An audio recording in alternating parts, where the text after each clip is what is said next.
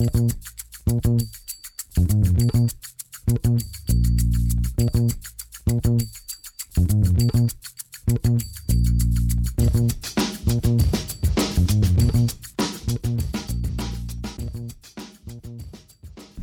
damit hallo und herzlich willkommen zu Football Rausch. Mein Name ist Tim Rausch und an meiner Seite ist wie immer Rahman Ruppreil. Hallo Rahman. Hallo Tim. Die NFC South steht an. Panthers vorneweg, ähm, Falcons, Saints und Buccaneers sind in dieser Division.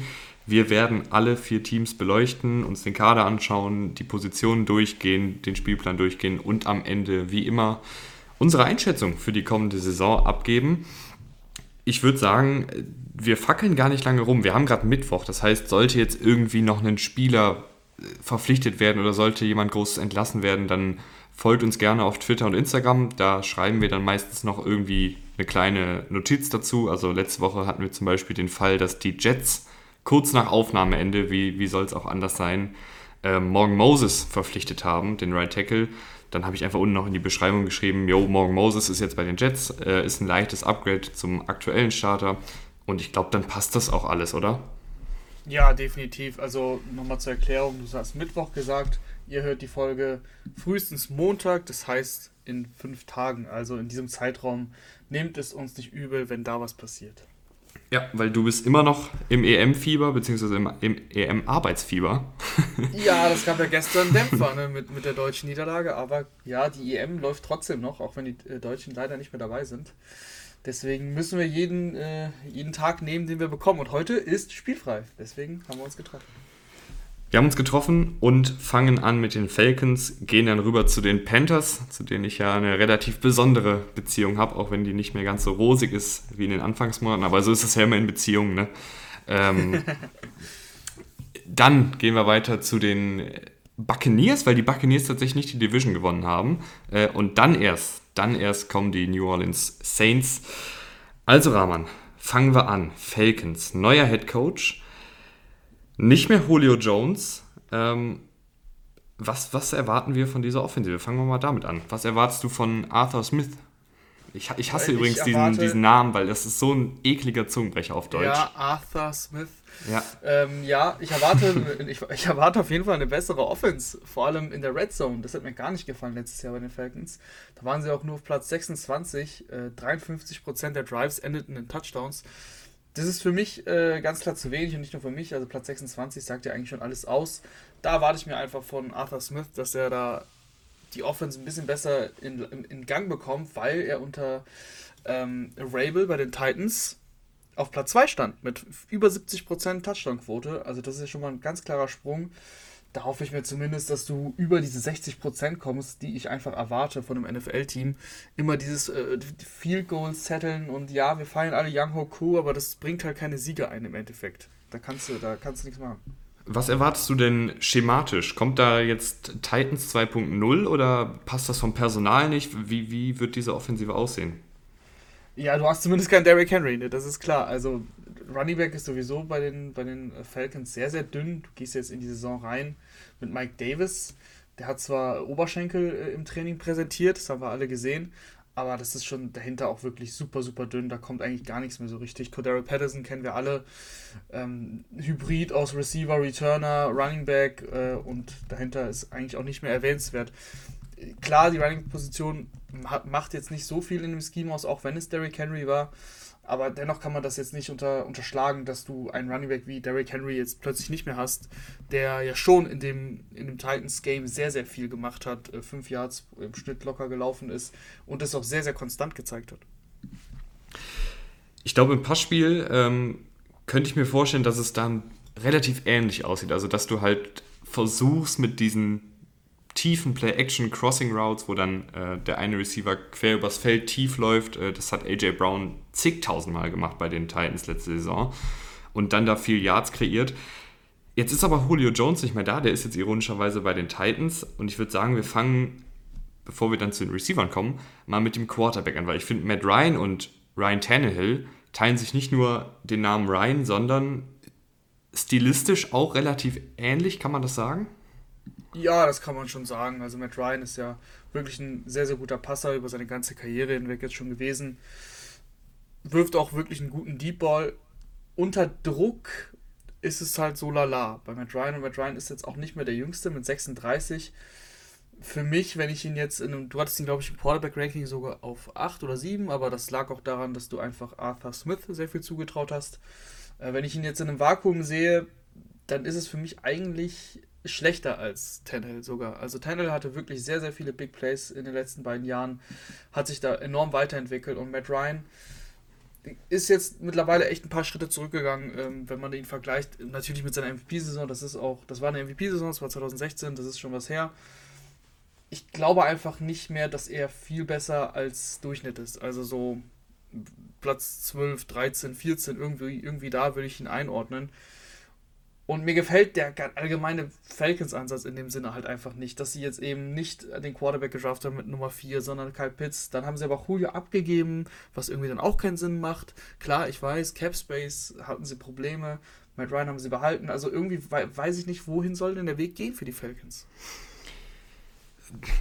Das ist, glaube ich, äh, eine Frage für eine andere Folge. Ich würde sagen, unser Weg, unser Weg geht dann jetzt mal zu den Receivern. Du hast gerade gesagt, Julio Jones ist weg.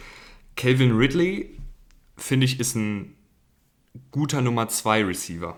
Ich weiß aber nicht, ob er wirklich von den. Ich weiß nicht, ob er wirklich diese, dieser klare Nummer 1 Receiver werden kann oder ob das dann hier so ist wie ähnlich, äh, ähnlich wie bei äh, Juju damals, als Antonio Brown noch da war, war er der Nummer 2 Receiver, hat nicht so viel, wurde nicht so viel gedoppelt, konnte viel 1 gegen 1 Situationen für sich nutzen.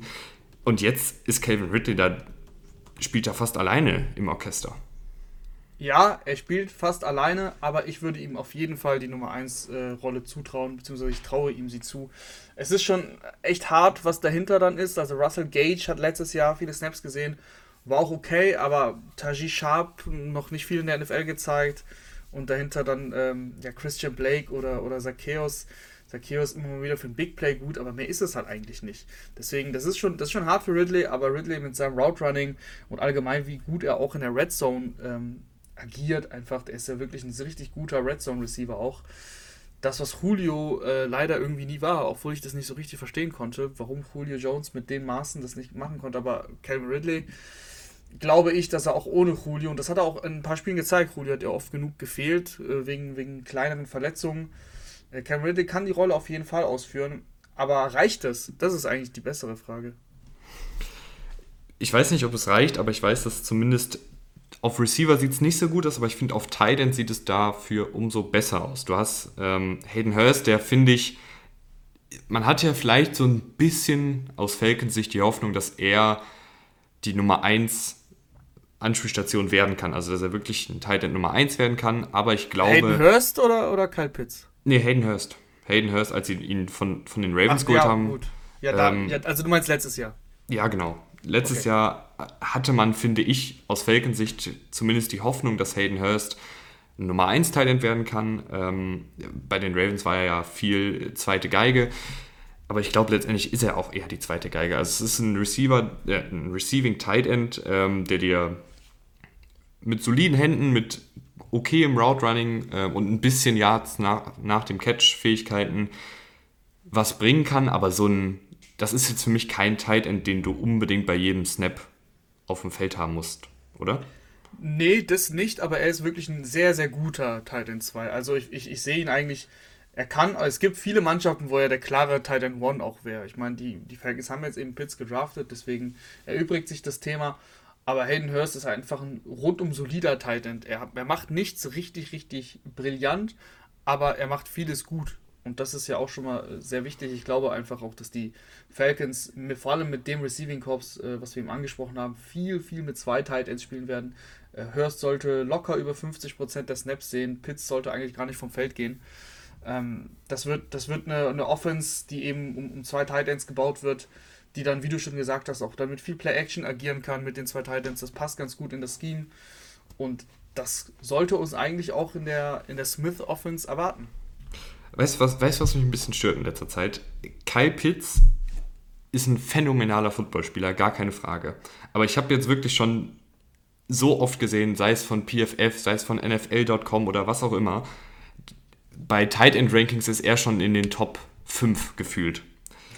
Und ich muss sagen, gerade bei Tight Ends, der Sprung vom College in die NFL, egal wie gut die sind, ist meistens dann doch relativ holprig. Also es gibt für mich, ich kann mich an wenige Tight Ends erinnern, die in ihrer Rookie-Saison richtig, richtig, richtig gut gespielt haben. Also TJ Hawkinson, OJ Howard, ähm, wer wurde noch so in der ersten Runde in letzter Zeit gedraftet? Auch Mike Gesicki war am Anfang nicht gut, ähm, oder nicht gut, war am Anfang einfach noch nicht der Mike Gesicki, der jetzt letzte Saison war.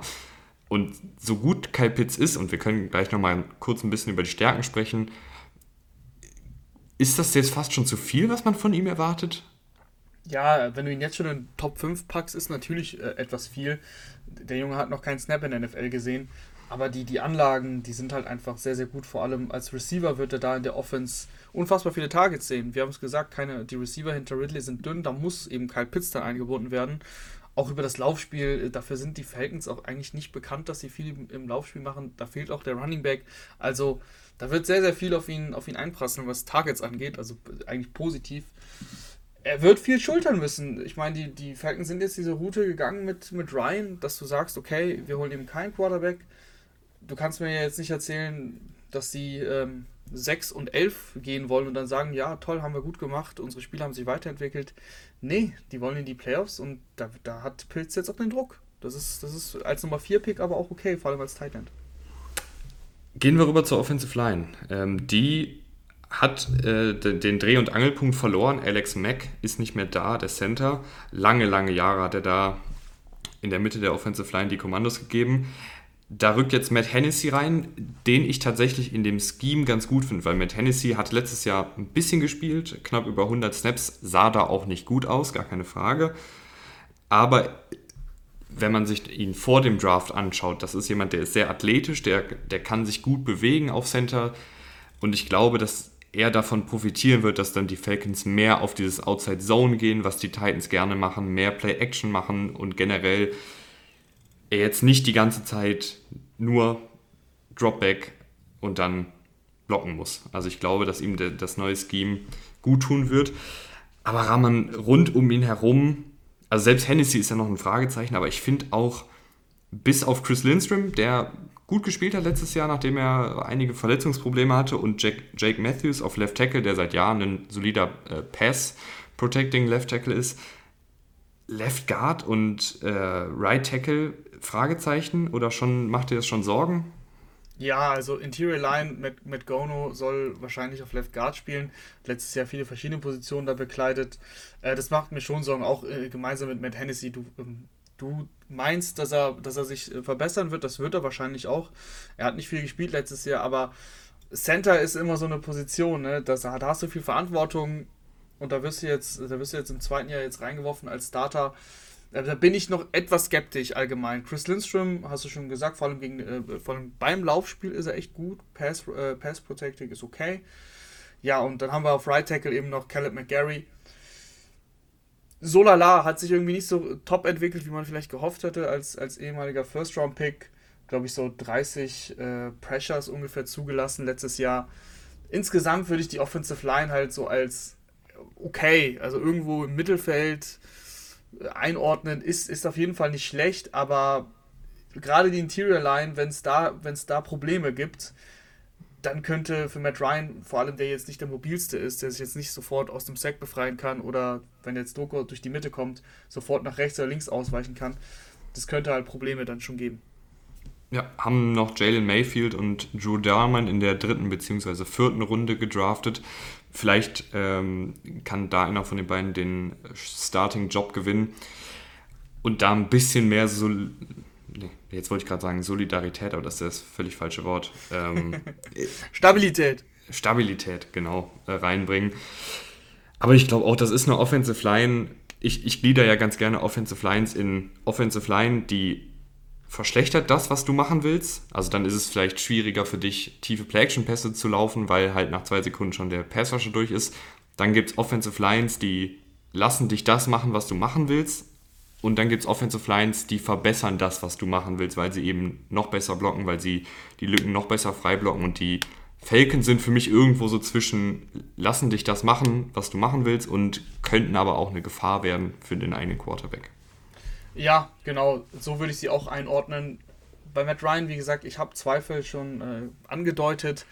Ich glaube, wenn er, wenn er wirklich eine, jetzt eine Offensive Line bekommt, äh, gerade Interior, das ist halt gefährlich. Das ist einfach ein Spiel mit dem Feuer, wenn du dann Interior Probleme hast und äh, zu viel Pressure zulässt. Und das war zu viel Pressure letztes Jahr auch. Auch ein Lindström hat, glaube ich, 30 Pressure zugelassen. Das ist zu viel äh, als Guard.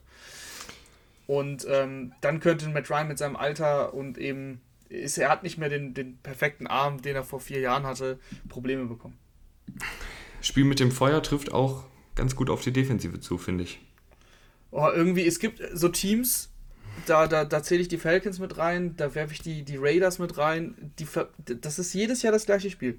Also jedes Jahr schaue ich mir den Kader der Defensive an und äh, schlage eigentlich die Hände über den Kopf zusammen und frage mich, wie soll das bitte gut gehen und wie kannst du denn einschätzen als General Manager, ich habe so eine gute Mannschaft, inklusive Defense, ich greife nochmal an, weil der Pass Rush, wenn wir da mal anfangen, bis auf Grady Jarrett weiß ich nicht, äh, wer, wer da Druck kreieren soll. Dante Fowler Jr. hat letztes Jahr wirklich nicht gut gespielt. Das war ähm, ernüchternd, vor allem für den Vertrag, den er bekommen hat. Und ansonsten ist da halt auch sehr, sehr wenig.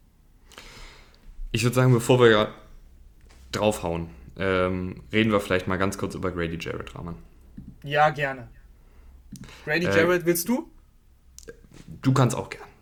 Mach, mach du zuerst. Ich meine, das ist, Grady Jarrett ist halt ein Lichtblick in dieser Defense, weil er halt so ein, so ein Typ, äh, man, man, man vergleicht ihn gerne mit, mit Aaron Donald oder mit Chris Jones oder so. Ist halt ein, ist ein Pass-Rusher, der ähm, nicht, nicht der größte ist, oh, beziehungsweise auch ein Interior Liner, der nicht der größte ist, aber der unfassbar viel über seine Athletik wettmacht, eine sehr, sehr gute Technik hat und auch knapp 50 Pressures, glaube ich, oder sogar mehr. 57 letztes 57 war es. Also wirklich sehr, sehr gute Werte als, als Pass-Rusher, der von, von der Interior Line aus kommt, hat gefällt mir wirklich gut. Man merkt, dass, dass, er, dass er eben nicht der kräftigste ist im, im Laufspiel. Also das ist, dann, das ist dann weniger gut, aber das macht er halt wett, weil er halt im Pass Rush eben so gut ist. Ähm, das das macht, bereitet Freude, weil gerade Interior, äh, Interior Defensive Liner findest du, findest du wirklich schwierig, die, die wirklich einen richtigen Impact haben im Pass Rush. Den hat er, aber das reicht halt einfach nicht. Ja, es wäre es wär halt schöner, wenn ich glaube, den Grady Jarrett könnte noch einen Schritt nach vorne machen, wenn er halt mal um sich herum noch ein, zwei ja, Passrusher genau. hätte, die dann die Double Teams auf sich ziehen, die generell ein bisschen mehr Aufmerksamkeit auf sich ziehen. Weil Stand heute starten, wir haben gerade schon gesagt, Dante Fowler letztes Jahr, ich glaube 30 Pressures, äh, auch nichts Dolles dafür, dass er gefühlt bei jedem Snap auf dem Feld stand. Ähm, Und 15 ja, genau, Millionen pro Jahr kassiert. Ja, 30 Pressures hat er gemacht. Dann startet wahrscheinlich neben Grady Jarrett ähm, auf Defensive Tackle, je nachdem, ob sie in einem 4-3 bleiben oder auf einem 3-4 wechseln, weil der neue äh, Defensive Coordinator ist ja Dean Peace von den äh, Titans, der damals 3-4 gespielt hat.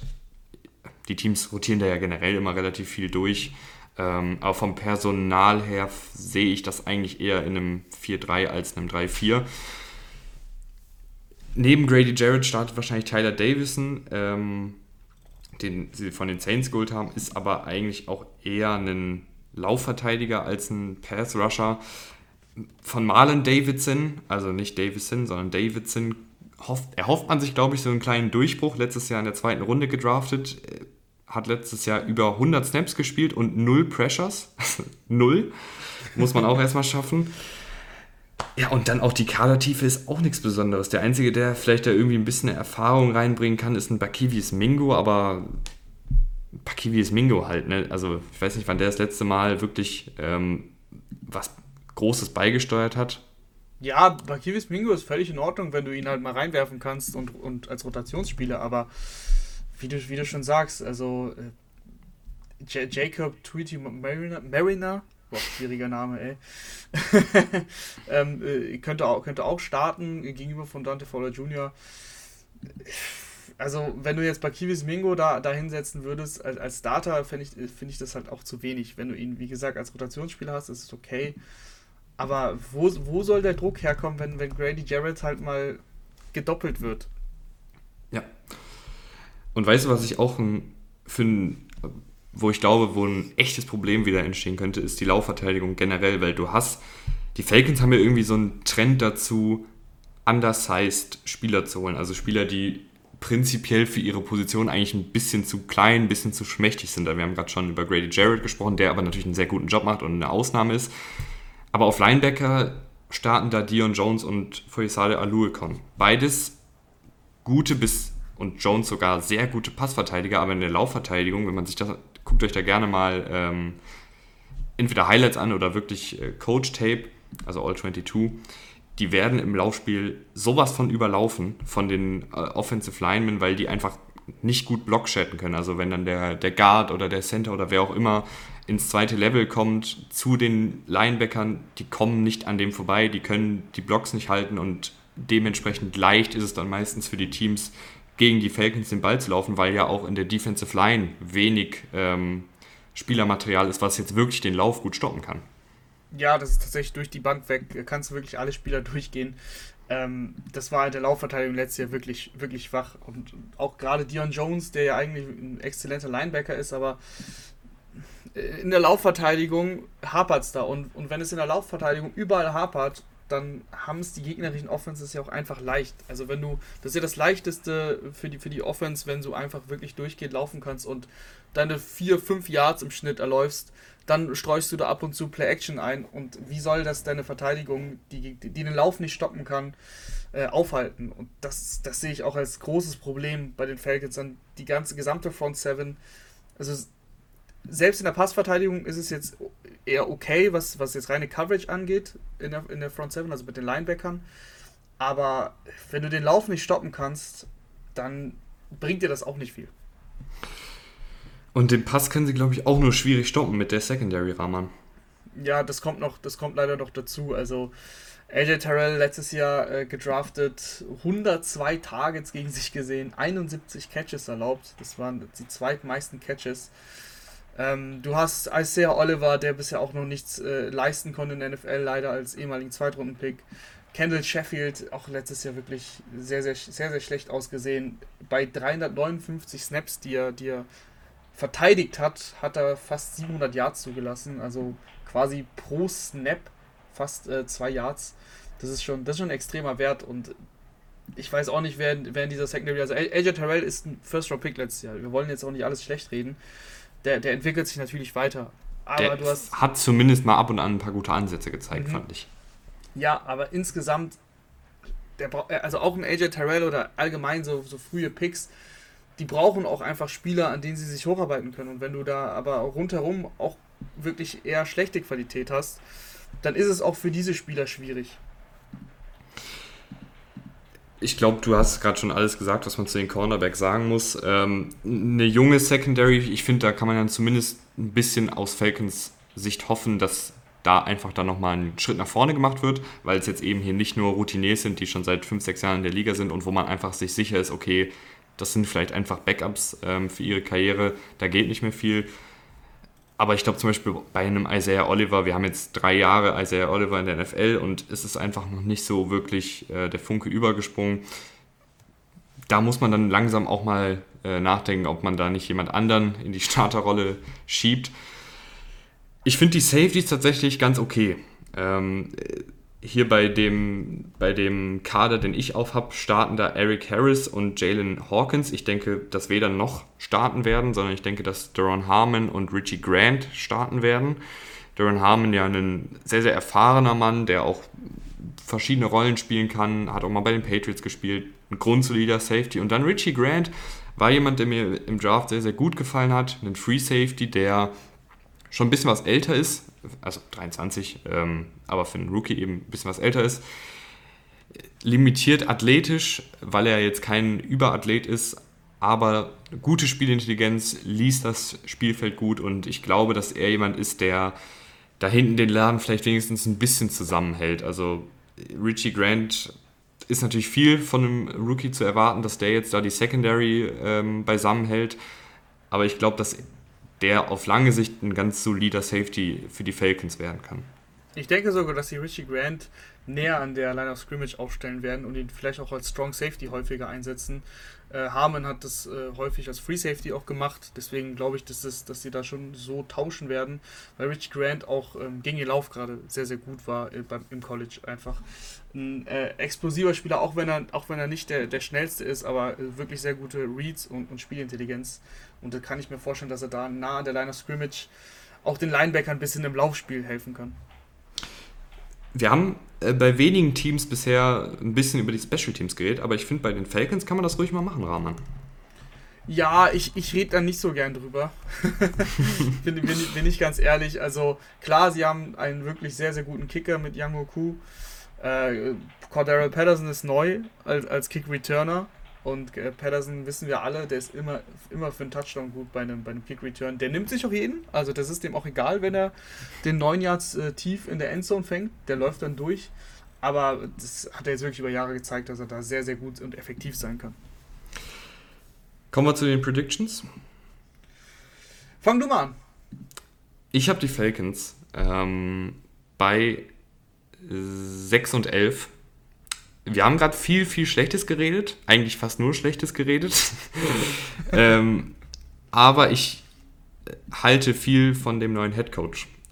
Und ich glaube, dass die ein paar Spiele gewinnen können, wenn die Offensive in einen Shootout gerät. Es wird natürlich schwieriger, weil ein Julio Jones nicht mehr da ist.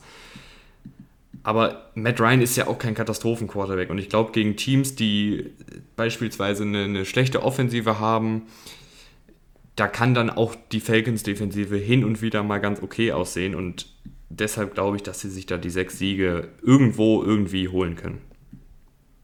Ja, sechs Siege sind äh, realistisch. Ich, ich gebe ihnen sogar sieben Siege. 7, mhm. 10 äh, tippe ich. Sie haben ein paar machbare Gegner mit den Lions, mit den Jaguars. Ich glaube, sie treffen auch in der NFC auf die äh, NFC East. Da hast du ja auch mit den Eagles äh, oder Giants noch zwei Mannschaften dabei, die auf jeden Fall schlagbar sind. Äh, von daher, sieben Siege traue ich ihnen schon zu. Ich bin mal gespannt, was du den Panthers zutraust, weil da kommen wir jetzt hin. Und ähm, die, die es nicht wissen, ich, ich das weiß, weiß nicht, wie ich das, das er erklären jeder. soll.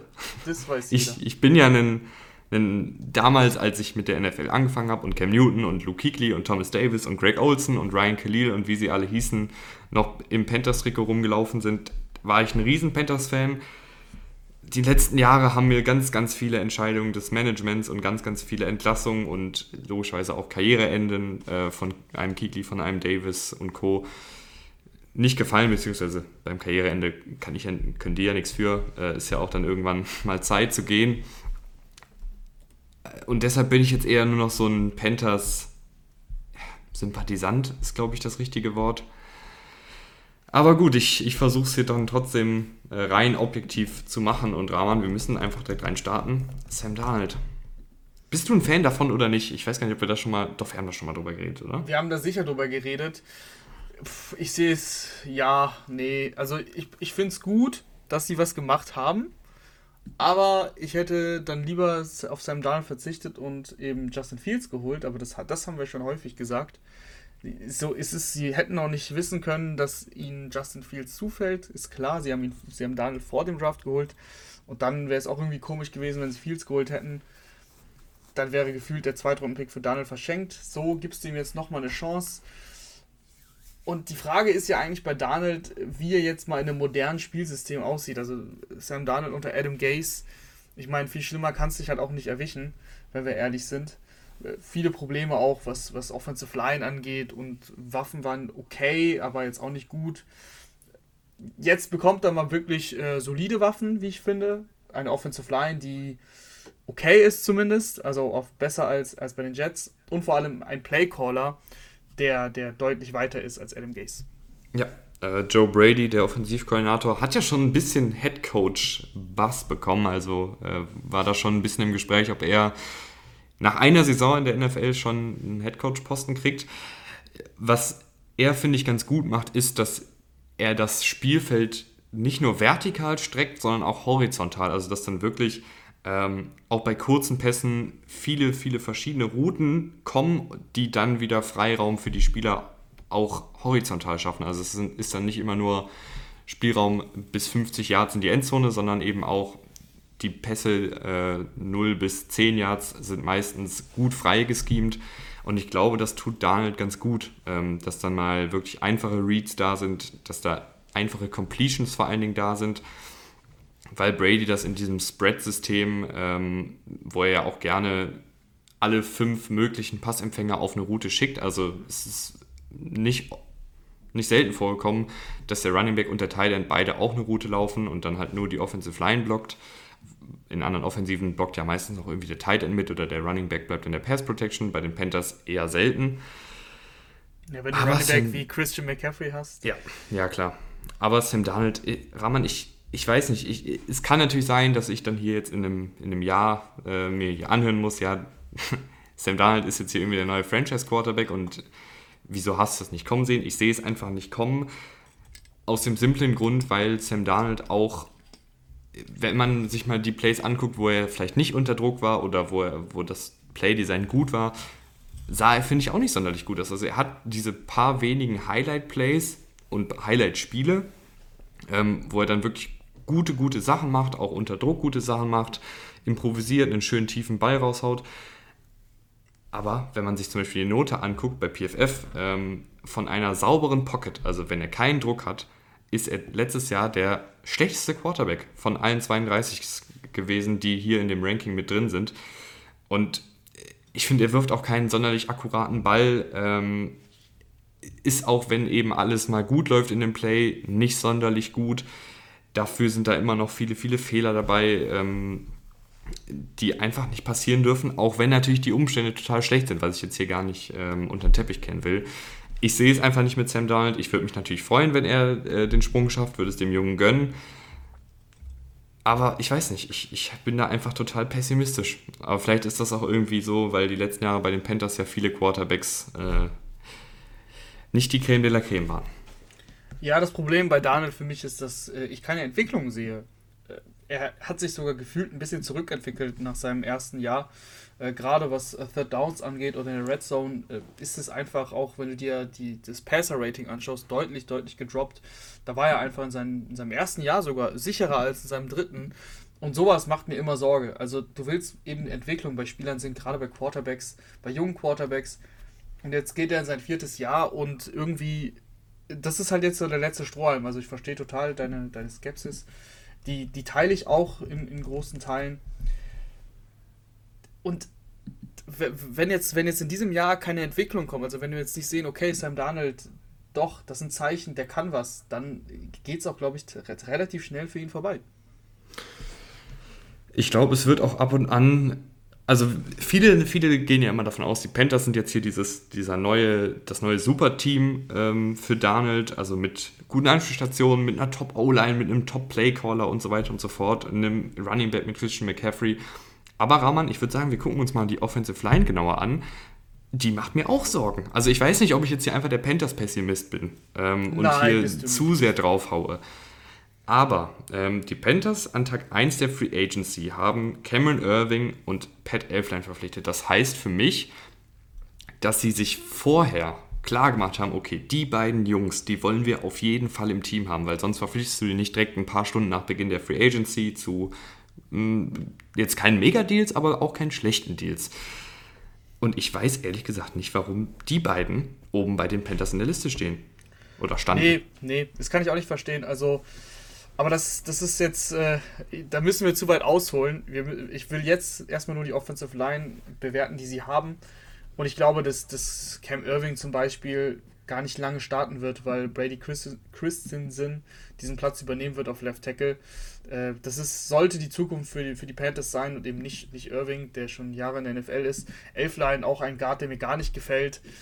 Und da kommen wir jetzt schon zur Interior Line, die allgemein, finde ich, ein Problem ist. Äh, Matt Paradise, John Miller, das ist äh, gegen, gegen, gegen den Pass wirklich nicht so gut. Also eigentlich hast du nur Taylor Moten auf Right Tackle, der, der, der eine wirkliche, ja, wie soll man sagen, der eine Baseline gibt, dass du da auf, auf der rechten Seite Sicherheit hast, gutes Play zu bekommen. Aber ein Rookie, den du auf Left Tackle wahrscheinlich dann einsetzen wirst, klar mit, mit eben Irving, der, der wahrscheinlich dann spielt, wenn, wenn äh, Christensen sich nicht gut entwickelt das ist alles sehr, sehr wackelig in der, in der Offensive Line. Ja, das, das ist tatsächlich eine Offensive Line, da würde ich dann sagen, die könnte dir in den Weg kommen bei gewissen Plays. Ähm, wenn dann wirklich Irving, Elfline und Co., das sind ja Left Tackle und Left Guard. Das heißt, die, für mich ist die ganze linke Seite ein Fragezeichen. Right Tackle Moten ist, ist gut, ist sogar sehr gut, kann man sagen. Moten seit Jahren ein sehr, sehr konstanter, guter Right Tackle. John Miller kann man machen, ist jetzt auch keiner, der man, den man langfristig haben will, aber da mache ich mir ehrlich gesagt nicht so viele Sorgen. Paradise, du hast es gerade schon gesagt, ist jetzt auch nicht das Gelbe vom Ei, aber ist jetzt auch keine Katastrophe. Aber eben Left Guard und Left Tackle, selbst wenn Christensen startet, ähm, wir wissen ja nicht, ob er jetzt wirklich da jetzt die, die langfristige Lösung sein kann. Das ist ein Drittrunden-Pick, es ist kein Erstrunden-Pick, irgendwie Top 5 Tackle gewesen in dieser Klasse, sondern es ist halt ein Drittrunden-Pick, der gute Technik hat, aber athletisch ein bisschen limitiert ist. Und Elfline und Irving, allein Elfline, also wenn du als Guard bei den Vikings gecuttet wirst in den letzten Jahren, dann, sorry, äh, die Vikings irgendwie seit Jahren die schlechteste Interior Offensive Line, dieses Jahr nicht mehr, aber davor. Und wenn du da dann sogar entlassen wirst als ehemaliger Drittrunden-Pick, ich sehe da einfach gar kein Potenzial. Gerade in, in dem Pass-Blocking letztes Jahr bei den Vikings und Jets gespielt. Nicht viel gespielt, trotzdem 24 Pressures und 2 Sacks zugelassen. In der letzten Saison als Starter 32 Pressures und 6 Sacks zugelassen als Guard, was sehr, sehr hoch ist für einen Guard. Und Irving genau das gleiche Spiel. Also Irving auch ein sehr, sehr wackeliger Left Tackle, wenn er starten sollte. Ähm, die Tiefe finde ich ganz okay. Einen Greg Little, einen Dennis Daly, einen Deontay Brown, den sie in der sechsten Runde gedraftet haben, die kann man mal reinwerfen, wenn es brennt. Aber generell, diese Offensive Line ist wackelig und ich weiß nicht, ob das so gut für Darnold ist. Dafür hat er ein sehr, sehr gutes Receiving Core, wie ich finde. Also Robbie Anderson, der letztes Jahr mir wirklich gezeigt hat, dass er mehr ist als ein Deep Threat, hat auch wirklich viele Bälle, gerade in der ersten Saisonhälfte gefangen ähm, in, der, in der Distanz so zwischen 10 und 15 Yards. DJ Moore sowieso ein super, super Route Runner. Und du hast halt jetzt sogar noch Terrace Marshall geholt, der ein klarer X-Receiver ist. Wahrscheinlich in ein paar Jahren ein sehr, sehr gutes Duo zusammen mit Moore bilden kann. Ich finde, die ergänzen sich auch sehr gut. Also Moore eben der, der Route Runner, der mit Finesse agiert und Terrace Marshall ist eben ein Receiver, der outside seine, seine Contested Catches da gewinnen kann. Das gefällt mir schon sehr, sehr gut. Du hast jetzt noch Shai Smith in der sechsten Runde noch äh, geholt, der im Slot, glaube ich, auch überraschen kann, auch wahrscheinlich einige Snaps sehen wird. Und David Moore, der von den Seahawks kommt, das ist halt auch nochmal ein Spieler, den du reinwerfen kannst, falls du eben jemanden brauchst. Aber ist auch für, dafür, für die Rolle immer noch ähm, ein, ein solider Receiver. Ja, ähm, gehe ich mit. Ich denke, dass Moore vielleicht noch wieder ein bisschen mehr in den Slot rückt, jetzt wo Curtis Samuel weg ist, der ja viel im Slot gesehen hat letztes Jahr. Und Moore nicht nur ein guter Route sondern auch, ich mag den total gerne. Also auch diese Physis, mit der er spielt, ähm, holt da gerne, gerne auch Yards nach dem Catch raus. Letztes Jahr 5,9 durchschnittlich. Ähm, und lässt da auch immer mal wieder einen, einen Cornerback oder einen Linebacker gut aussteigen, wie ich finde. Also in den drei Saisons in der NFL äh, hat er jetzt 45 Mal einen Verteidiger aussteigen lassen. Dazu letztes Jahr 18,1 Yards pro Catch, was der mit der höchste Wert war in der ganzen Liga. Also hat sich da auch so ein bisschen noch weiterentwickelt, was ähm, die tiefen Bälle angeht. Könnte auch an Russell Wilson gelegen haben. DJ Moore, nicht David Moore. Ah, ich dachte, du sprichst von, ich dachte, nee, du nee. sprichst von David Moore und ich. Ich denke nee. mir, wieso ist denn der hier so volle, volles, also lobst hier ohne Ende. David Moore, ja, er ist okay, aber. nee, nee, ist DJ Moore. Gut, dass wir das geklärt haben. Ja, dann stimme ich dir auf jeden Fall zu. ähm, also, wie du sagst, ein, ein guter Receiving Core. ähm, der finde ich mit, mit David Moore und Shai Smith und auch Brandon Silstra, der ein paar ganz gute Sachen gemacht hat, solide Tiefe hat. Ja, auf, auf jeden Titan Fall. sieht das aber, finde ich, obwohl Titan, nee, es sieht nicht schlecht aus, es sieht interessant aus. Also du hast Dan Arnold geholt von den Cardinals, da gab es ja dieses Video, was ein bisschen viral gegangen ist mit dem, mit dem Berater von Dan Arnold, wie er ihn da an die Panthers verkauft hat und dann noch, ich glaube, zwei Millionen mehr rausgehandelt hat an Gehalt. Dan Arnold klingt, klingt ein bisschen böse. Ja, klingt ein bisschen böse, ne? Äh, vermarktet. ja, vermarktet, vermarktet finde ich gut. Ähm, ja, verkauft im Sinne von, dass er den gut verkauft hat. Ich so. weiß, was du meinst, aber ich will nicht, dass uns hier irgendwas in den Mund gelegt wird, was du nicht so gemeint hast. Nee, ich, ich will auch morgen nicht in irgendeinem Splitscreen äh, sitzen. Football-Podcast können Sie zu weit gehen. Nee. nee, also ähm, du findest es interessant mit den Titans. Ich finde es, äh, ja, also gut finde ich das nicht.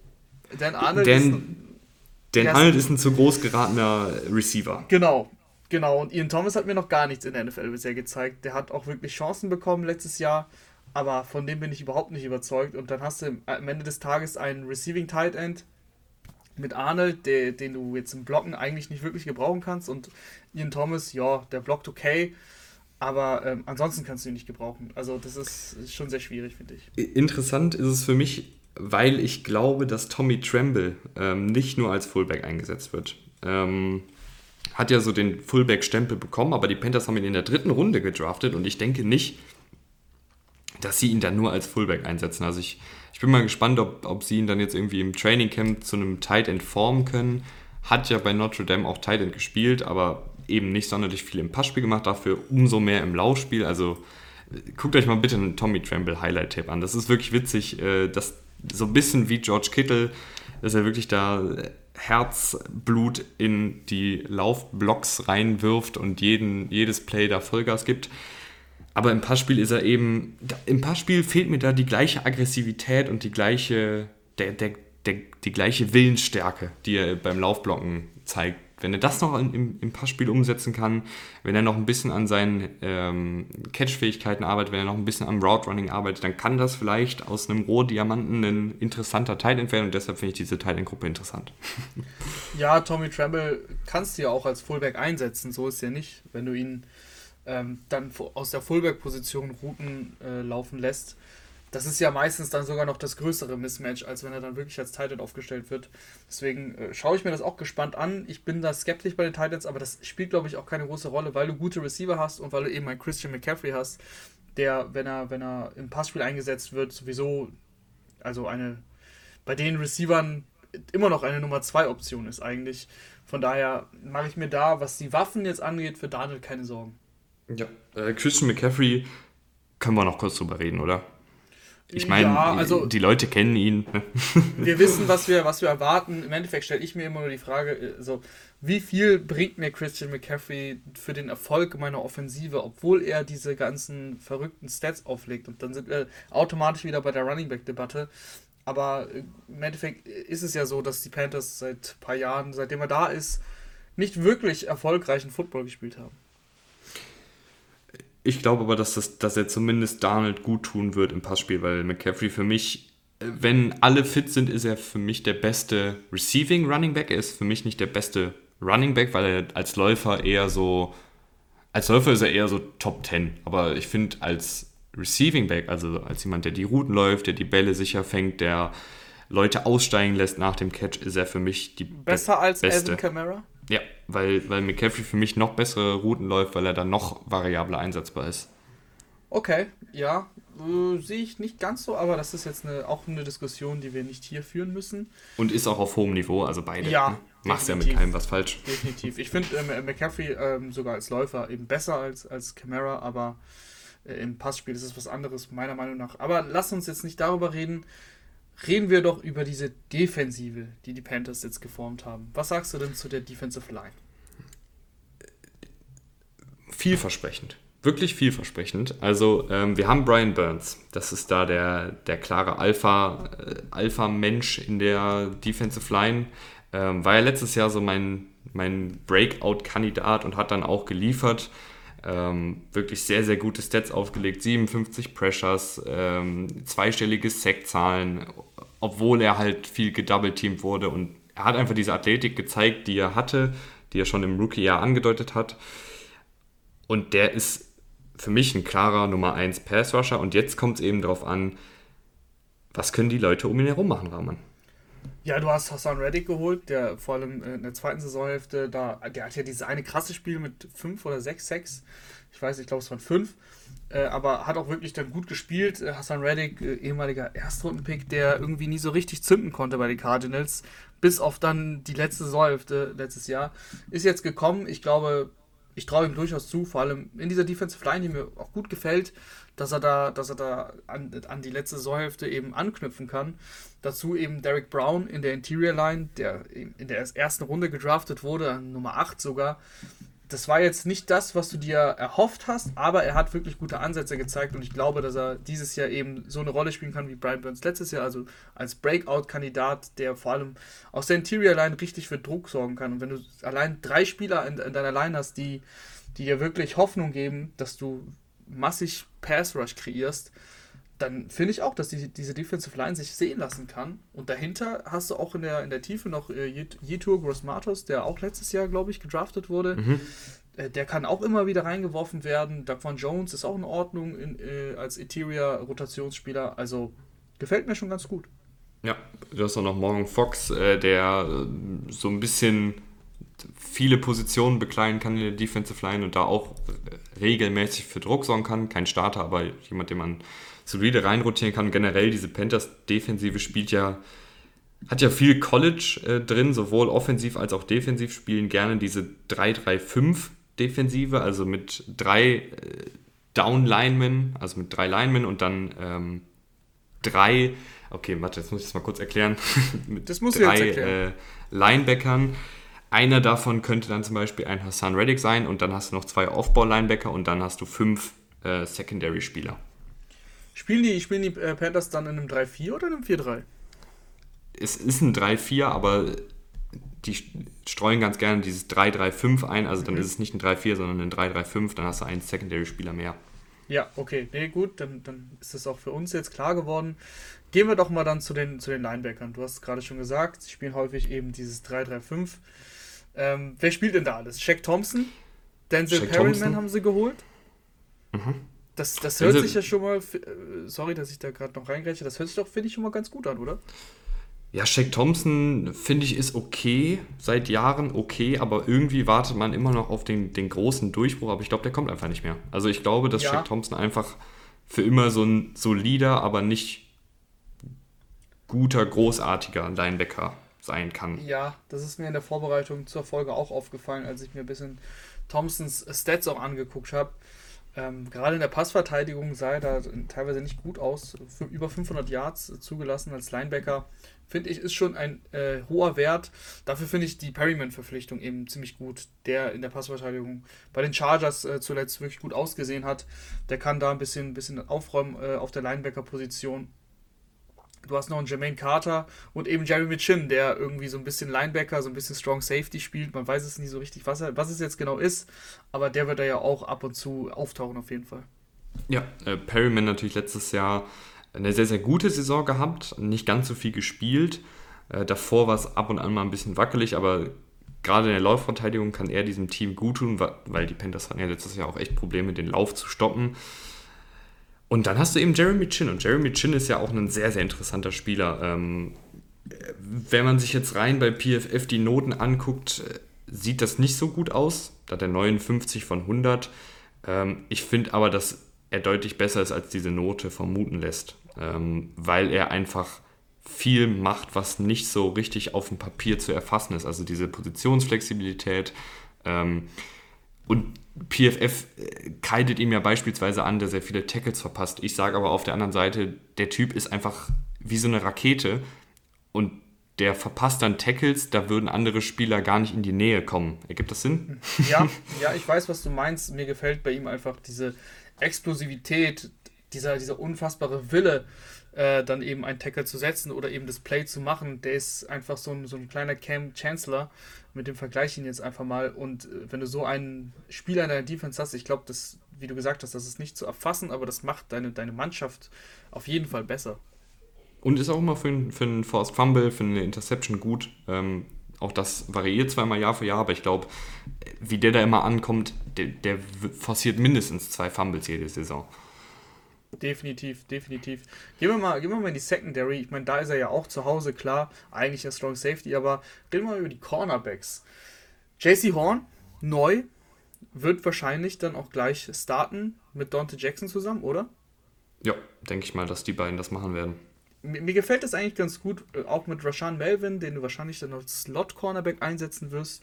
Du hast noch AJ Bouye geholt, der, glaube ich, noch gesperrt ist, aber ähm, nicht, nicht lange. Und dann hast du schon eigentlich auch eine solide Tiefe tatsächlich. Auch wenn Bouye natürlich nicht mehr die Form hat, die er damals bei den Jaguars hatte, 2017. Aber als, als dritter Mann finde ich das wirklich okay. Ja, äh, ich finde, da müssen wir gar nicht viel drüber reden. Äh, JC Horn ja jemand, von dem man sich zumindest erhofft, dass er so ein bisschen Jalen Ramsey-mäßig wird. Das war ja auch ein Spieler, mit dem er oft verglichen wurde, weil er eben diese unfassbare Athletik mitbringt, ähm, diesen gewissen Swagger, also diese Coolness, ähm, Abgebrühtheit und Trash-Talking natürlich auch. gehört auch dazu. Ähm, und Dante Jackson, da hat er ja auch einen guten Partner fürs Trash-Talken gefunden. ich finde Dante Jackson, mit dem fährt man auch ganz gerne Achterbahn. Ne? Also du hast ja. irgendwie so ein paar. Spiele, wo er dann zwei Interceptions fängt und, und da redet er den Gegner in Grund und Boden und beleidigt die ganze Familie und äh, sieht aber auch gut aus, ne? dann auf dem Feld. Also dann das, was er erzählt, zeigt er dann auch auf dem Platz. Aber dann hast du auch Spiele, da äh, sollte er dann vielleicht mal lieber ähm, ein bisschen weniger reden und sich ein bisschen mehr auf das Spiel konzentrieren, hat man das Gefühl. Ist ja auch noch ein junger Spieler. Ich glaube, das wird sich schon noch irgendwo einpendeln. Aber insgesamt gefällt mir das sehr gut. Free Safety haben wir noch nicht besprochen. Ähm, da weiß ich auch ehrlich gesagt noch nicht so wirklich, wer spielt. Justin Burris. Nee, ich auch nicht. Ich weiß es auch nicht. Oder, also ich habe mir das mal so angeguckt. Justin Burris letztes Jahr viel gespielt. Aber dahinter ist auch eigentlich nicht so viel Konkurrenz mit äh, Sean Chandler oder Kenny Robinson, die gar nicht gespielt haben oder sehr, sehr, sehr wenig letztes Jahr. Also Justin Burris sah in, in einigen Plays auch nicht gut aus. Ähm, das, ist, das könnte ein kleines Problem sein. Bin ich mal gespannt, wie sie das lösen. Ja, ich glaube, das könnte tatsächlich ein, ein, etwas größeres Problem sein, weil sie wollen Chin, wie ich das verstanden habe, noch mehr in dieser Big Nickel Linebacker Rolle sehen. Das heißt, Sie spielen dann mit Chin und zwei weiteren Safeties. Und da sehe ich einfach ehrlich gesagt das Spielermaterial gar nicht. Also Jeremy Chin ist kein Free Safety, weil er dafür einfach noch nicht so die Instinkte hat für das Lesen der äh, gegnerischen Offensive. Da beraubst du ihm auch zu viel ähm, tatsächlich. Mit seiner Mentalität ist er eigentlich ein ja. klassischer Strong Safety oder sogar eher Linebacker. Ja, genau. Ähm, du hast Sam Franklin, undrafted Free Agent, der letztes Jahr ein paar Snaps gespielt hat, ganz okay gespielt hat, aber auch der dem fehlt da die Reichweite. Und ich weiß einfach nicht, wer so dieser klassische Free Safety wird, der da hinten einfach den Luftraum regelt. Ähm, könnte eine Schwachstelle was. werden. Vielleicht kommt da noch was. Ich meine, du kannst immer noch Spieler verpflichten, logisch, aber Stand heute könnte das, wie du sagst, eine Schwachstelle werden. Wo siehst du deine Panthers denn? Ich sehe meine Panthers. Ähm, ich sehe meine Panthers bei 7 und 10.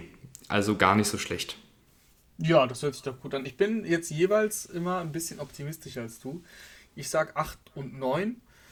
Ganz einfach, weil mir die Defense wirklich gut gefällt insgesamt, auch wenn wir jetzt äh, da ein paar Schwachstellen gesehen haben auf Safety, aber nichtsdestotrotz, ich glaube, die werden gut Druck kreieren und Sam Darnold, das kann nur besser werden. Ja, und ich würde sagen, ich wollte sagen, wir gehen jetzt zu den Saints, aber tatsächlich haben ja die Buccaneers äh, nicht die Division gewonnen, sondern eben die Saints. Und deshalb gehen wir jetzt rüber zu den Buccaneers, die durch die nicht nieder äh, durch, durch den Nicht-Sieg der Division auch noch einen leicht besseren Schedule bekommen haben, weil ja der Division-Sieger von letztem Jahr gegen die anderen Division-Sieger des Vorjahres spielen muss. Das heißt, bei den Bucks, ähm, wo ja auch alle 22 Starter zurückkommen, äh, ist es fast schon zu perfekt, Rahman. Ja, irgendwie, irgendwie schon. Man findet keine Schwachstellen ich weiß, also da gibt es jetzt auch nichts schlecht zu reden. Sie haben alle Starter zurückgeholt. Tom Brady geht jetzt in sein zweites Jahr bei den, bei den Bucks. Er hat ein bisschen gebraucht. Das hat er dann auch nach der Saison zugegeben. Das war ein bisschen schwierig mit dem Playbook, aber du hast ja wirklich dann klar gesehen, in der zweiten Saisonhälfte lief es richtig gut, wo er das Playbook dann einfach besser verinnerlicht hatte. Und jetzt bekommst du eigentlich die zweite Saisonhälfte von Anfang an. Und eigentlich können sie sich in dem Sinne dann nur selber schlagen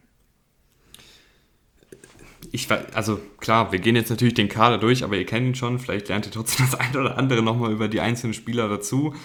Ähm, Tom Brady, Rahman, wollen wir noch ein bisschen drüber reden? Ähm, was hat dir letzte Saison gefallen? Was hat dir vielleicht dann auch irgendwo nicht gefallen?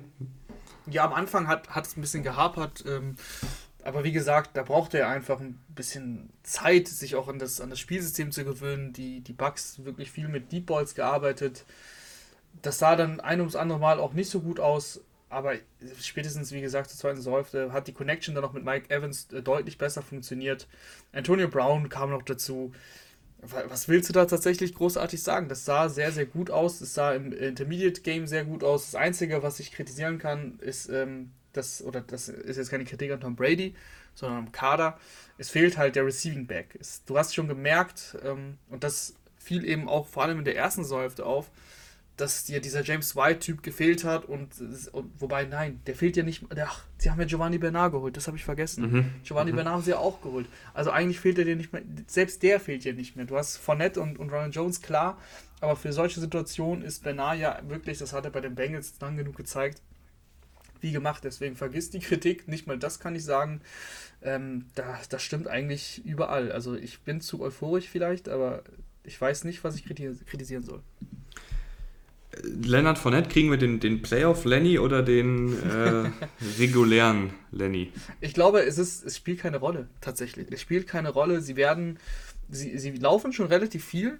Das ist so irgendwie, das haben sie letztes Jahr dann auch häufig gemacht. Das war auch die Kritik, die wir häufig hatten, dass sie am Anfang des Spiels vor allem dann zu oft gelaufen sind und dies klassisch diesen Lauf etablieren wollten, obwohl es statistisch einfach keinen Sinn gemacht hat, beziehungsweise einfach nicht, nicht funktioniert hat. Aber ich glaube nicht, dass das einen, einen großen, also wie man es letztes Jahr auch gesehen hat, eine große Auswirkung im Endeffekt auf den Spielausgang hat es dann meistens dann nicht gehabt. Und deswegen, ob das jetzt der Playoff Lenny ist oder, oder eben nicht, der Jacksonville Lenny, das ist, glaube ich, echt egal. Ähm, äh, ja, ich, Hammer, ich weiß ehrlich gesagt nicht, nicht so recht. Das ist immer schlecht, wenn man in einem Podcast nicht weiß, was man jetzt noch groß erzählen soll. Aber wir gehen mal rüber zu den Receivern, die ja gleich geblieben sind und tatsächlich mit Jalen Darden auch noch einen sehr, sehr interessanten ähm, Viertrunden-Pick dazu bekommen haben, der Athletik mitbringt, der Größe mitbringt, ähm, der äh, an einem kleineren College gespielt hat. Und wir haben schon so oft gesehen, dass diese Receiver, die in der mittleren Runde ähm, gewählt wurden, die an einem kleineren College dominiert haben und deshalb ein bisschen unterm Radar geflogen sind, dass die dann den Durchbruch erst in der NFL schaffen. Aber kommt er überhaupt aufs Feld? Schwierig, ich glaube nicht. Ich glaube nicht in der ersten Saison. Also mit Mike Evans, Chris Godwin und Brown hast du ja deine, deine klaren Starter. Du hast Scotty Miller, der auch bei vielen Offenses starten würde als dritter Receiver, der einen wirklich sehr, sehr guten Speed mitbringt. Tyler Johnson hat mir letztes Jahr auch sehr gut gefallen als Fünftrunden-Pick. Wenn er gespielt hat, da wirklich auch einige Big Plays gehabt. Also, ob da ein Daten jetzt aufs Feld kommt, wirklich schwierig für ihn. Vielleicht, er wird sich am Anfang in den Special Teams beweisen müssen. Vielleicht kann er auch mal einen Ball return, das weiß ich nicht. Das müssen wir abwarten. Aber dieses, dieses Receiving Core ist, äh, ja, mit, mit den Titans zusammen, auf die wir gleich noch kommen, auch Top 5 der Liga auf jeden Fall. Ich würde sagen, wir gehen direkt rüber zu Tight End, ähm, weil da kommt zum, da, da, bin ich wirklich mal gespannt, wer die meisten Snaps sieht, weil OJ Howard sah in den paar Plays, die er 2020 gespielt hat, echt gut aus und ist für mich auch Stand heute der talentierteste von allen, weil Rob Gronkowski und Cameron Braid einfach nicht mehr die jüngsten sind. Ich glaube, dass Gronk viel in der Blocking-Rolle agieren wird. Also, wenn ihr Fantasy Football spielt, würde ich Gronk, glaube ich, nicht draften. Letztes Jahr hat das eigentlich auch schon gezeigt wenn es wichtig wird, dann läuft Gronk auf seine Routen und da wird auch Gronk immer noch ein Target sein für Tom Brady, aber in so klassischen Spielsituationen, vor allem wenn sie mal zusammen auf dem Feld stehen, ist O.J. Howard klar der Receiving Tight End und Gronk der Blocking Tight End. Ich finde, du hast aber auch gemerkt, dass Brady und Howard gerade zu Beginn der Saison, ich meine, er hat äh, knapp vier Spiele gespielt, aber da 18 Targets gesehen, auch über 100 Yards gesammelt, ähm, eine, eine beliebte Anspielstation ist bei, bei Brady. Hat auch viele Snaps im Slot gespielt, also gar nicht richtig als dieser, als dieser Tight End an der Line of Scrimmage, sondern im Slot. Ist OJ Howard jemand, der jetzt einfach noch, noch ein weiteres krasses Puzzlestück sein kann, wenn er wieder fit ist? Ja, er kann es sein. OJ Howard bisher in seiner Karriere ja jetzt nicht voll überzeugt als, als First-Round-Pick.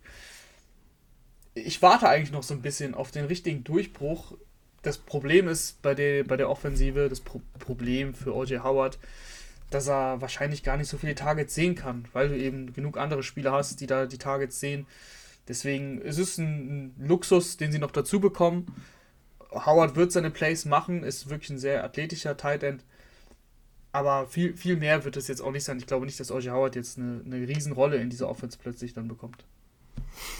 Die Offensive Line ist Überraschung, Überraschung, äh, auch gleich geblieben. Ähm, und die finde ich gut. Ist jetzt keine, keine Top 5 Offensive Line, würde ich sagen, aber zumindest eine Top 10 Offensive Line.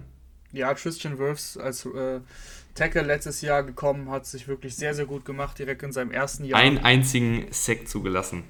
Ja. Letztes Jahr als Rookie das war auf jeden Fall eine richtig starke Saison. Und ansonsten, das ist auch dieses Brady-Phänomen und das macht Brady eben auch aus dass er den Ball eben dann auch so schnell loswerden kann oder auch allein mit seinen Steps in der Pocket. Also das müsst ihr wirklich mal beobachten. Ich habe eben bei Ryan gesagt, er ist ja was älter und ähm, kann dem Pass nicht so gut ausweichen.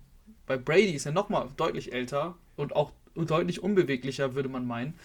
Aber in der Pocket agiert er wie kein anderer. Also diese ganz kleinen Steps, mal nach rechts, mal nach links, zu wissen, wie man, wie man sich den Druck so lange wie möglich noch äh, weghalten kann, das macht er wie kein, wie kein zweiter. Und da, dadurch macht er auch die Offensive Line besser. Also die Offensive Line ist gut, wie du gesagt hast. Du hast mit Worths einen wirklich richtig guten Spieler und der, der Rest ist gut, aber jetzt auch nicht viel mehr. Aber er lässt sie halt sehr gut aussehen. Ja, auch ein Ellie Marpet äh, ist ja ein richtig guter Guard. Ryan Jensen, ähm, ja, so ein bisschen dieser dreckige Center, also im Sinne von, dass er wirklich äh, auch mal gerne nach dem, nach dem Pfiff nochmal ein bisschen mit dem Defensive Liner redet und auch gerne mal eine Flagge hier und da provoziert. Das einzige Manko, weil wenn wir suchen jetzt ja hier äh, die Nadel im Heuhaufen, das einzige Manko, was man den Bugs in Anführungsstrichen vorhalten kann, ist, dass ein bisschen die Tiefe fehlt in der Offensive Line. Also da sehe ich jetzt wenige, ähm, obwohl da haben sie ja auch Robert Hainsey in der dritten Runde gedraftet, aber abgesehen davon finde ich, sind da wenige. Es wäre unglücklich, wenn da jetzt ein, zwei, drei Spieler ausfallen würden in der Offensive Line. Ja, das, das wäre unglücklich, aber das habe ich schon mal hier gesagt im Podcast. Das wäre für viele Mannschaften unglücklich. Klar, die Tiefe, die Tiefe könnte eine Rolle spielen. Aber insgesamt ist es einfach wie letztes Jahr. Ich meine, wenn du den Super Bowl gewinnst und alle Spieler hältst, dann was sollen wir denn da jetzt Schlechtes sagen? Es ist natürlich sehr, sehr gut. Wir haben wahrscheinlich auch viel Gutes zur Defensive zu sagen, oder? Auch da ist nicht viel, nicht viel passiert. Hast alles Starter, wie gesagt, zurück, äh, zurückgeholt. Das ist wirklich in der NFL ein Novum eigentlich. Sowas sieht man nicht. Das passiert eigentlich nicht. Und deswegen ist es auch so komisch, jetzt darüber zu reden, weil gefühlt erinnere ich mich an den Podcast von einem Jahr zurück. Ähm, wo wir, wo wir schon die, die Teams besprochen hatten. Und das war ja im Endeffekt, waren das die gleichen Spiele, über die wir geredet haben. Aber ich frische das Ganze gerne nochmal auf. Ähm, die Defensive Line, Sue, Sue ist wieder da. Vita Wehr fand ich gerade nach seiner Verletzung, wo er dann in den Playoffs zurückgekommen ist, hast du gesehen, was für ein Einfluss ein Vita Wehr noch auf das Spiel nehmen kann. Als Nose Tackle sich wirklich gut als Pass Rusher auch entwickelt. Kann da, also zieht sowieso Double Teams auf sich äh, beim Laufspiel, aber kann auch äh, als Nose-Tackle wirklich gut, gut Druck kreieren. Und das, das ist wirklich selten bei der Größe. Sehr, das ist sehr äh, selten. Mir, damals hat mir der Pick nicht gefallen, aber ähm, man kann sich täuschen. Das war ein Erstrunden-Pick, Nummer 12, glaube ich. Ja. Äh, heute sage ich, super gemacht. Da sind sie nämlich sogar auch zurückgetradet in, bei, diesem, bei diesem Pick. Haben noch einen Pick eingesammelt und Vita Wea zu bekommen, dann, das ist wirklich gut. Jason Pierre-Paul seit Jahren richtig, richtig gut. Du hast jetzt sogar noch einen Joe Tyron geholt äh, am Ende der ersten Runde. Ich sag mal, ein X-Faktor. Kannst du immer mal wieder bringen, muss gar nicht äh, viele Snaps sehen, weil die Defensive Line ja geblieben ist. Ja, äh, eine Damican Sue und William Goldston finde ich, da merkt man ein bisschen, dass das Alter langsam eine Rolle spielt. Also Sue natürlich nicht mehr dieser unfassbar krasse Defensive Tackle von äh, damals bei den Dolphins beispielsweise, aber auch noch ein grundsolider äh, Starter, gar keine Frage ich finde auch, die, also Shaquille Barrett, Jason Pierre-Paul und Joe Tyron, Tryon ähm, sind ein sehr, sehr interessantes Duo. Du hast Jason Pierre-Paul, der viel, viel Erfahrung mitbringt, der so ein bisschen alles kann, Power, Speed, Technik. Dann hast du Shaquille Barrett, der viel, viel, viel mit Technik und mit ähm, Finesse und mit, mit Geschwindigkeit macht. Und dann bringst du mal einen Tryon rein, der das absolute Gegenteil ist von Shaq Barrett, der bei jedem Play Power, Power, Power Rush. Also immer den, den Bull Rush macht. Ähm, und ich glaube, das ist wirklich ein Desaster für einen Offensive Liner. Also, wenn ich ein Left Tackle bin und dann kommt für, für den ersten und fürs zweite Down kommt ein Shaq Barrett, wo ich weiß, okay, der, der kommt jetzt mit Technik, der kommt mit Speed, da muss ich darauf achten, dass ich schnell mit den Füßen unterwegs bin, dass ich da ja keinen falschen Schritt mache, ja keine falsche Handbewegung mache. Und dann kommt bei Third Down auf einmal ein Joe Tryon äh, aufs Feld, der mich am liebsten umrennen würde ich glaube, das ist alles andere als einfach als Left Tackle, dann immer auch die richtigen Anpassungen für den jeweiligen Spieler zu finden. Ja, auf jeden Fall. Also das ist Shaq Barrett seit zwei, drei Jahren, eben seit er von den Broncos dann ähm, gekommen ist zu den, zu den Bucks, hat sich überragend entwickelt, einer der besten Passrusher der Liga, kreiert konstant seine Pressures vor allem auch, also immer über 80 Pressures in den letzten zwei, drei Jahren gewesen. Das ist schon, das ist schon verdammt stark. Und die Linebacker, gehen wir, gehen wir direkt rüber mit, mit Devin White und Levante David. Das ergänzt sich halt auch sehr gut. Levante David, der Linebacker, der sehr gut gegen den Pass ist, auch mal dann im Super Bowl Kelsey genommen hat und lange, ihn lange wirklich gut zugemacht hat. Dann der Garbage Time hat, hat Kelsey noch seine Yards gesammelt, aber das war dann auch egal. Und Devin White, super explosiv, verteidigt gut ähm, gegen den Lauf und kann vor allem als Pass Rusher, also als Blitzer, richtig, richtig für, für Krach sorgen. Ich, ich habe einen Fun Fact für dich. Devin White wäre mit seinen 33 Pressures letztes Jahr der zweitbeste Passrusher bei den Falcons. ja, das, das sagt viel über die Falcons und was wir schon eben angesprochen haben und das sagt auch viel über Devin White, weil 33 Pressures als Linebacker ist sehr, sehr viel. Das musst du auch so spielen können. Die, die Bugs blitzen viel, aber Devin White macht das halt auch einfach unfassbar gut in dieser Rolle. Ich finde, Devin White ähm, ist jetzt nicht jemand, der jetzt so ein reiner Cover-Linebacker ist. Also da kann man ihm manchmal, ist er, der ist einfach so explosiv und, und beißt so schnell auf Sachen und versucht natürlich auch die Big Hits rauszuhauen, dass er da manchmal ein bisschen zu übereifrig ist, gerade in der Passverteidigung. Ähm, aber letzte Saison beispielsweise 15 Tackles für Raumverlust. In jedem Spiel hat er mindestens einmal irgendwie den Running Back zwei Yards im Backfield gestoppt, weil er einfach so schnell und agil ist. Äh, das ist wirklich Wahnsinn. Das macht richtig Spaß, dem zuzugucken. Und mit David hast du eben den, den guten, ähm, den guten Buddy da auf Linebacker, der dann eher der, der erfahrenere ist, der auch in der Passverteidigung super, super solide ist. Ähm, ja, ne, was soll man groß sagen? Und die Secondary ist ja auch noch die Secondary hat ja, glaube ich, auch noch gar nicht ihr Potenzial erreicht. Das sind nee, ja ganz glaub, viele junge ja. Cornerbacks und Safeties, die viel Gutes angedeutet haben. Ganz genau. Also ich glaube auch, dass die, dass die Corners da noch mehr zeigen können. Jamal Dean würde ich da noch als besten Corner sehen. Ähm, aber Carlton Davis wirklich dann auch ein paar, paar Big Plays letztes Jahr zugelassen. Die Bucks haben ja ein sehr aggressives Scheme, auch in der Defense, eben auch durch das Blitzing. Da ist halt auch dann viel Verantwortung als, als Cornerback auf deinen Schultern. Äh, da, da kannst du mal ein Big Play zulassen, das passiert. Aber insgesamt äh, haben sie auch wirklich sehr, sehr gute Plays gezeigt. Äh, auch ein Carlton Davis eben oder ein Sean Murphy Bunting, der sehr flexibel eingesetzt wurde, im Slot gespielt hat, aber auch outside verteidigt hat. Äh, hat mir insgesamt schon wirklich gut gefallen. Aber wie du gesagt hast, da ist halt noch Luft nach oben.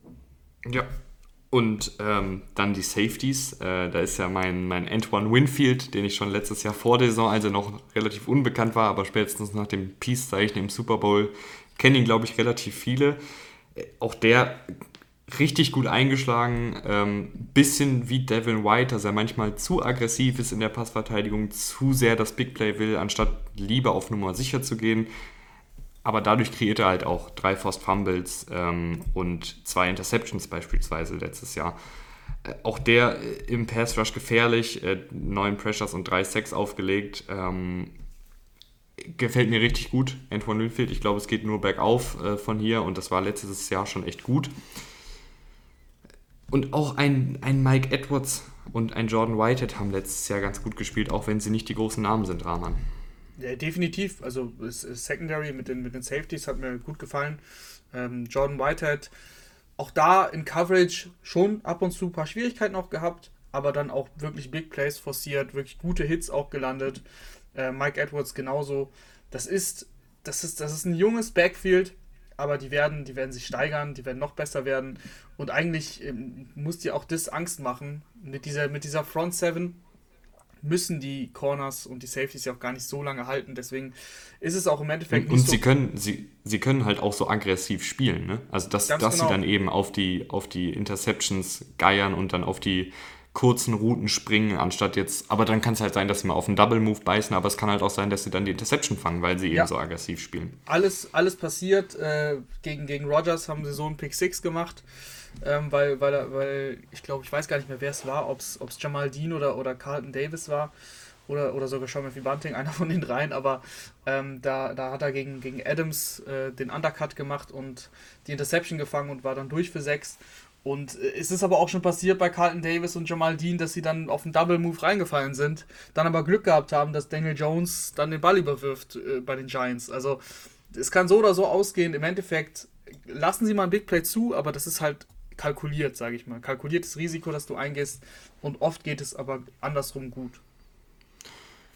Geht es denn auch gut dann in der Saison aus? Ich schätze mal ja, ne? es kann ja gar nicht schlecht ausgehen. wie soll es schlecht ausgehen? Das ist eine gute Frage. Ich glaube, dass, dass die Bugs nicht durchmarschieren. Die werden jetzt nicht irgendwie 16 und 1 durch die Saison gehen. Das ist meistens so, dass du dann, dass, wenn, es, wenn es alles so gut wirkt, irgendwie nochmal am Anfang der Saison ein bisschen Schwierigkeiten vielleicht hast. Aber im Endeffekt wird es solide sein. 13 und 4 ist mein Tipp. Ich bin auch ähm, bei 13 und 4 gelandet am Ende. Ähm, es ist der gleiche Kader, Leute. Was sollen wir jetzt hier groß erzählen? Ähm, und ich fange auch nicht an, über äh, Brady Rückschritt ähm, wegen des Alters zu spekulieren, weil der Typ ist 43, macht es immer noch und ich spekuliere da einfach erst, wenn es dann wirklich passiert, wenn er irgendwie die, die Footballschuhe an Nagel hängt oder was auch immer, oder wenn er wirklich dann äh, keinen 5-Meter-Pass mehr hinbekommt, 5-Yard-Pass, sorry. ja, 13-4 habe ich. Also. Gehe ich mit, gehe ich mit und auch mit, mit der Brady-Thematik. Das haben wir. Das Thema ist durch mit dem Alter. Das interessiert mich nicht. Erst wenn ich sehe, dass er, dass er nachlässt. Kommen wir zu den New Orleans Saints, wo der Quarterback wegen des Alters aufgehört hat. Drew Brees ist weg und ich glaube, Rahman, ähm, das ist eine Thematik, die ganz interessant sein könnte, ne? weil Taysom Hill oder James Winston, äh, deine Einschätzung? Ja, schwer zu sagen. Eigentlich ist es für mich gar nicht schwer zu sagen, aber ich muss hier jetzt äh, überlegen, was macht Sean Payton. Und Sean Payton mag den äh, Taysom Hill ja sehr gerne, wie man gemerkt hat. Das hat er häufig genug einfach gezeigt. Allein, dass Taysom Hill äh, Alvin Kamara's Rekord ähm, Touchdown da Game da fast kaputt gemacht hätte gegen die Vikings an Weihnachten. Das, das zeigt, wie, wie gerne Sean Payton seinen, seinen Taysom Hill hat. Also meiner Meinung nach muss natürlich James Winston und das, das hat verschiedene Gründe. Erstens ist für mich James Winston einfach der bessere Passer, der bessere Quarterback. Du kriegst einfach mehr von James äh, für deine Offense. Das ist der erste Grund. Und der zweite Grund ist eigentlich Taysom Hill selbst. Taysom Hill gibt mir auch in seiner anderen Rolle eben dieser Rolle, wo er alles macht, wo er Receiver spielt, wo er Running Back spielt, wo er Tight End spielt, wo er Special Team spielt oder auch ab und zu Quarterback. Da gibt er mir viel mehr als klassischer Quarterback. Und wenn ich James Winston als Quarterback habe und Taysom Hill immer wieder reinwerfen kann, egal auf welcher Position, und an der Goal-Line auch mal als, als Quarterback, das ist ja völlig okay, dann habe ich auf jeden Fall mehr Optionen ähm, als, als Offensive und ich glaube auch einfach, dass es, dass es dann besser aufgestellt ist. Ich finde, das trifft es ganz gut. Ähm, Taysom Hill ist ein guter Footballspieler, aber kein guter Quarterback. Ganz genau. Ähm, die Stats sehen ja gar nicht so schlecht aus auf den ersten Blick. Also hat er letztes Jahr, wurde reingeworfen und ich, ich fand, es war auch besser als erwartet, äh, gar keine Frage. Äh, 72,7% Completion Percentage, knapp 1000 Yards, 4 Touchdowns, nur 2 Interceptions. Sieht erstmal gut aus. Aber, und jetzt hier kommt das große Aber, äh, man guckt sich diese Stats an und dann guckt man sich an, wie hat er denn dann wirklich gespielt. Und ich finde, man hat gesehen, dass er die Defensiven nicht gut lesen kann, dass er viel, viel, viel geschemt bekommen hat, dass er viel auf Nummer sicher gegangen ist. Und wenn es dann eben nicht geklappt hat, wenn er mal selber was machen musste, war es dann schnell wackelig. Also ich, ich fand, es gab wenige Würfe, wo man irgendwie gesagt hat, wow, das war jetzt wirklich mal ein schöner, tiefer Pass genau in die Hände des Receivers. Das hat er wirklich gut gelesen. Ähm, es war halt viel, viel für ihn geschemt. Es war auch eine sehr Quarterback-freundliche Offensive, die Sean Payton da gemacht hat. Auch da Hut ab vor Sean Payton, dass er dann so schnell das anpassen kann. Aber ich glaube, das kann keine 17 Spiele gut gehen, weil irgendwann stellen sich Defensiven darauf ein und wenn dann ein Taysom Hill wirklich mal durch seine Reads durchgehen muss, wenn er dann die Defensiven sezieren muss, wenn er sie auch mal vertikal mehr herausfordern muss, dann wird es, glaube ich, schnell schwierig. Ja, und ich glaube auch, dass James einfach unter Sean Payton in diesem guten Offensivsystem seine Fehler minimieren kann. Bei Bruce Arians war das natürlich Harakiri, das wissen wir. Die, die berühmte 30 und 30 Saison, 30, über 30 Touchdowns, 30 Interceptions, das klingt natürlich brutal und das war auch brutal. Aber ähm, das System von Arians ist auch einfach sehr, sehr aggressiv ausgelastet. Und das hat man auch bei Brady gesehen am Anfang, dass er damit auch nicht so richtig zurechtkam. Äh, es ist halt eben Tom Brady dann, der sich dann darauf eingestellt hat, aber James Winston hat das nicht geschafft. Der, der hat dann sehr aggressiv gespielt und äh, hat wirklich bei jedem Play alles oder nichts gespielt, als ob er quasi in Rückstand wäre. Am Ende des Spiels war er aber nicht, das war das erste Quarter. Und das siehst du aber nicht bei den Saints. Bei den Saints wurde er ja ab und zu reingeworfen, wo, wo Breeze sich verletzt hat. Es war nicht viel, was, was James Winston gespielt hat. Aber ähm, gerade im ersten Spiel, wo er sich während des Spiels verletzt hat, da hat dann James Winston noch das Spiel zu Ende gespielt. Da hat mir das eigentlich ganz gut gefallen. Da hat James Winston, das hat man wirklich gemerkt, viel sicherer gespielt. Gar nicht diese langen Dinger probiert, sondern wirklich im Kurzverspiel agiert, genau in diesem Saints-Scheme. Und ich glaube, wenn du, wenn er jetzt eine ganze Offseason hat mit Sean Payton und das durchgeht, dann kannst du wirklich diese Fehler minimieren und James Winston gibt dir einfach im Ceiling mehr. Du kannst viel mehr mit ihm erreichen, wenn, wenn du ihn gecoacht bekommst. Weil die Anlagen sind ja da. Die Anlagen sind ja unfassbar eigentlich. Also der Mann hat äh, über 5000 Yards in der Saison geworfen und er hat dann danach keinen Job mehr. Das ist ja etwas, ähm, was du in der NFL auch eigentlich nicht siehst. Das ist ja, du musst die Fehler minimieren und ich glaube, Sean Payton kann auf jeden Fall die 30 Interceptions zurück auf äh, zumindest 15 äh, bis 17, 16, irgendwie so, dass es halt noch macht, dass es, sag ich mal, dass es dein Team nicht äh, umbringt. Kann Sean Payton denn auch irgendwie äh, was aus dem Hut zaubern oder kannst du was aus dem Hut zaubern, um mir diesen äh, Wide Receiver Room ein bisschen schön zu reden? Ja, ich kann es versuchen. Also, ich sag mal so, Michael Thomas kommt zurück. Letztes Jahr war ein solchen Jahr. Viele Verletzungen. Der war einfach nicht fit. Das muss man so sagen. Davor das Jahr hat er doch einen Rekord gebrochen mit Catches. Ähm, Michael Thomas ist eigentlich ein sehr guter Receiver. Ich hoffe einfach, dass er gesund ist, jetzt wirklich topfit zurückkehrt. Und dann bin ich sehr gespannt, eben auch in Kombination mit James Winston. Dafür muss aber James Winston starten. Das geht nicht mit Taysom Hill. Ähm, wie er sich vertikal entwickeln kann, weil es wird ja, sagen wir mal, viel sich lustig gemacht über Thomas, dass er nur Slants fangen kann und immer nur so diese 5-Yards-Pässe fängt. Aber mit James Winston, ein Spieler, der eben vertikal angreifen will und das auch kann, da hoffe ich mir eben dann den nächsten Schritt. Also, nächsten Schritt klingt jetzt so, als ob Michael Thomas kein guter Receiver oder kein Top-Receiver wäre, ist er schon, aber trotzdem kann er sich im, ähm, als Deep Threat, sage ich mal, entwickeln. Da, da geht ein bisschen mehr und da, da erwarte ich mir auch mehr. Das ist äh, klar Punkt Nummer eins. Ich weiß, du hast natürlich darauf angespielt, was dahinter ist. Dahinter ist nicht viel. Traquan Smith ja, hat jetzt eigentlich oft genug gezeigt, dass er nicht kein Receiver 2 ist, maximal 3. Marcus Callaway, letztes Jahr dann Snaps gesehen, aber naja, Deontay Harris ist noch das einzige, ähm, finde ich, wo, wo man ein bisschen hoffen kann, dass er mehr ist als eine Gadget-Waffe. Letztes Jahr hat er mich wirklich überzeugt in den Playoffs, da dann auch viele Snaps gespielt, da auch gut gespielt, einige Big Plays gehabt, aber ob er dann das über die ganze Saison machen kann, ist auf jeden Fall fraglich.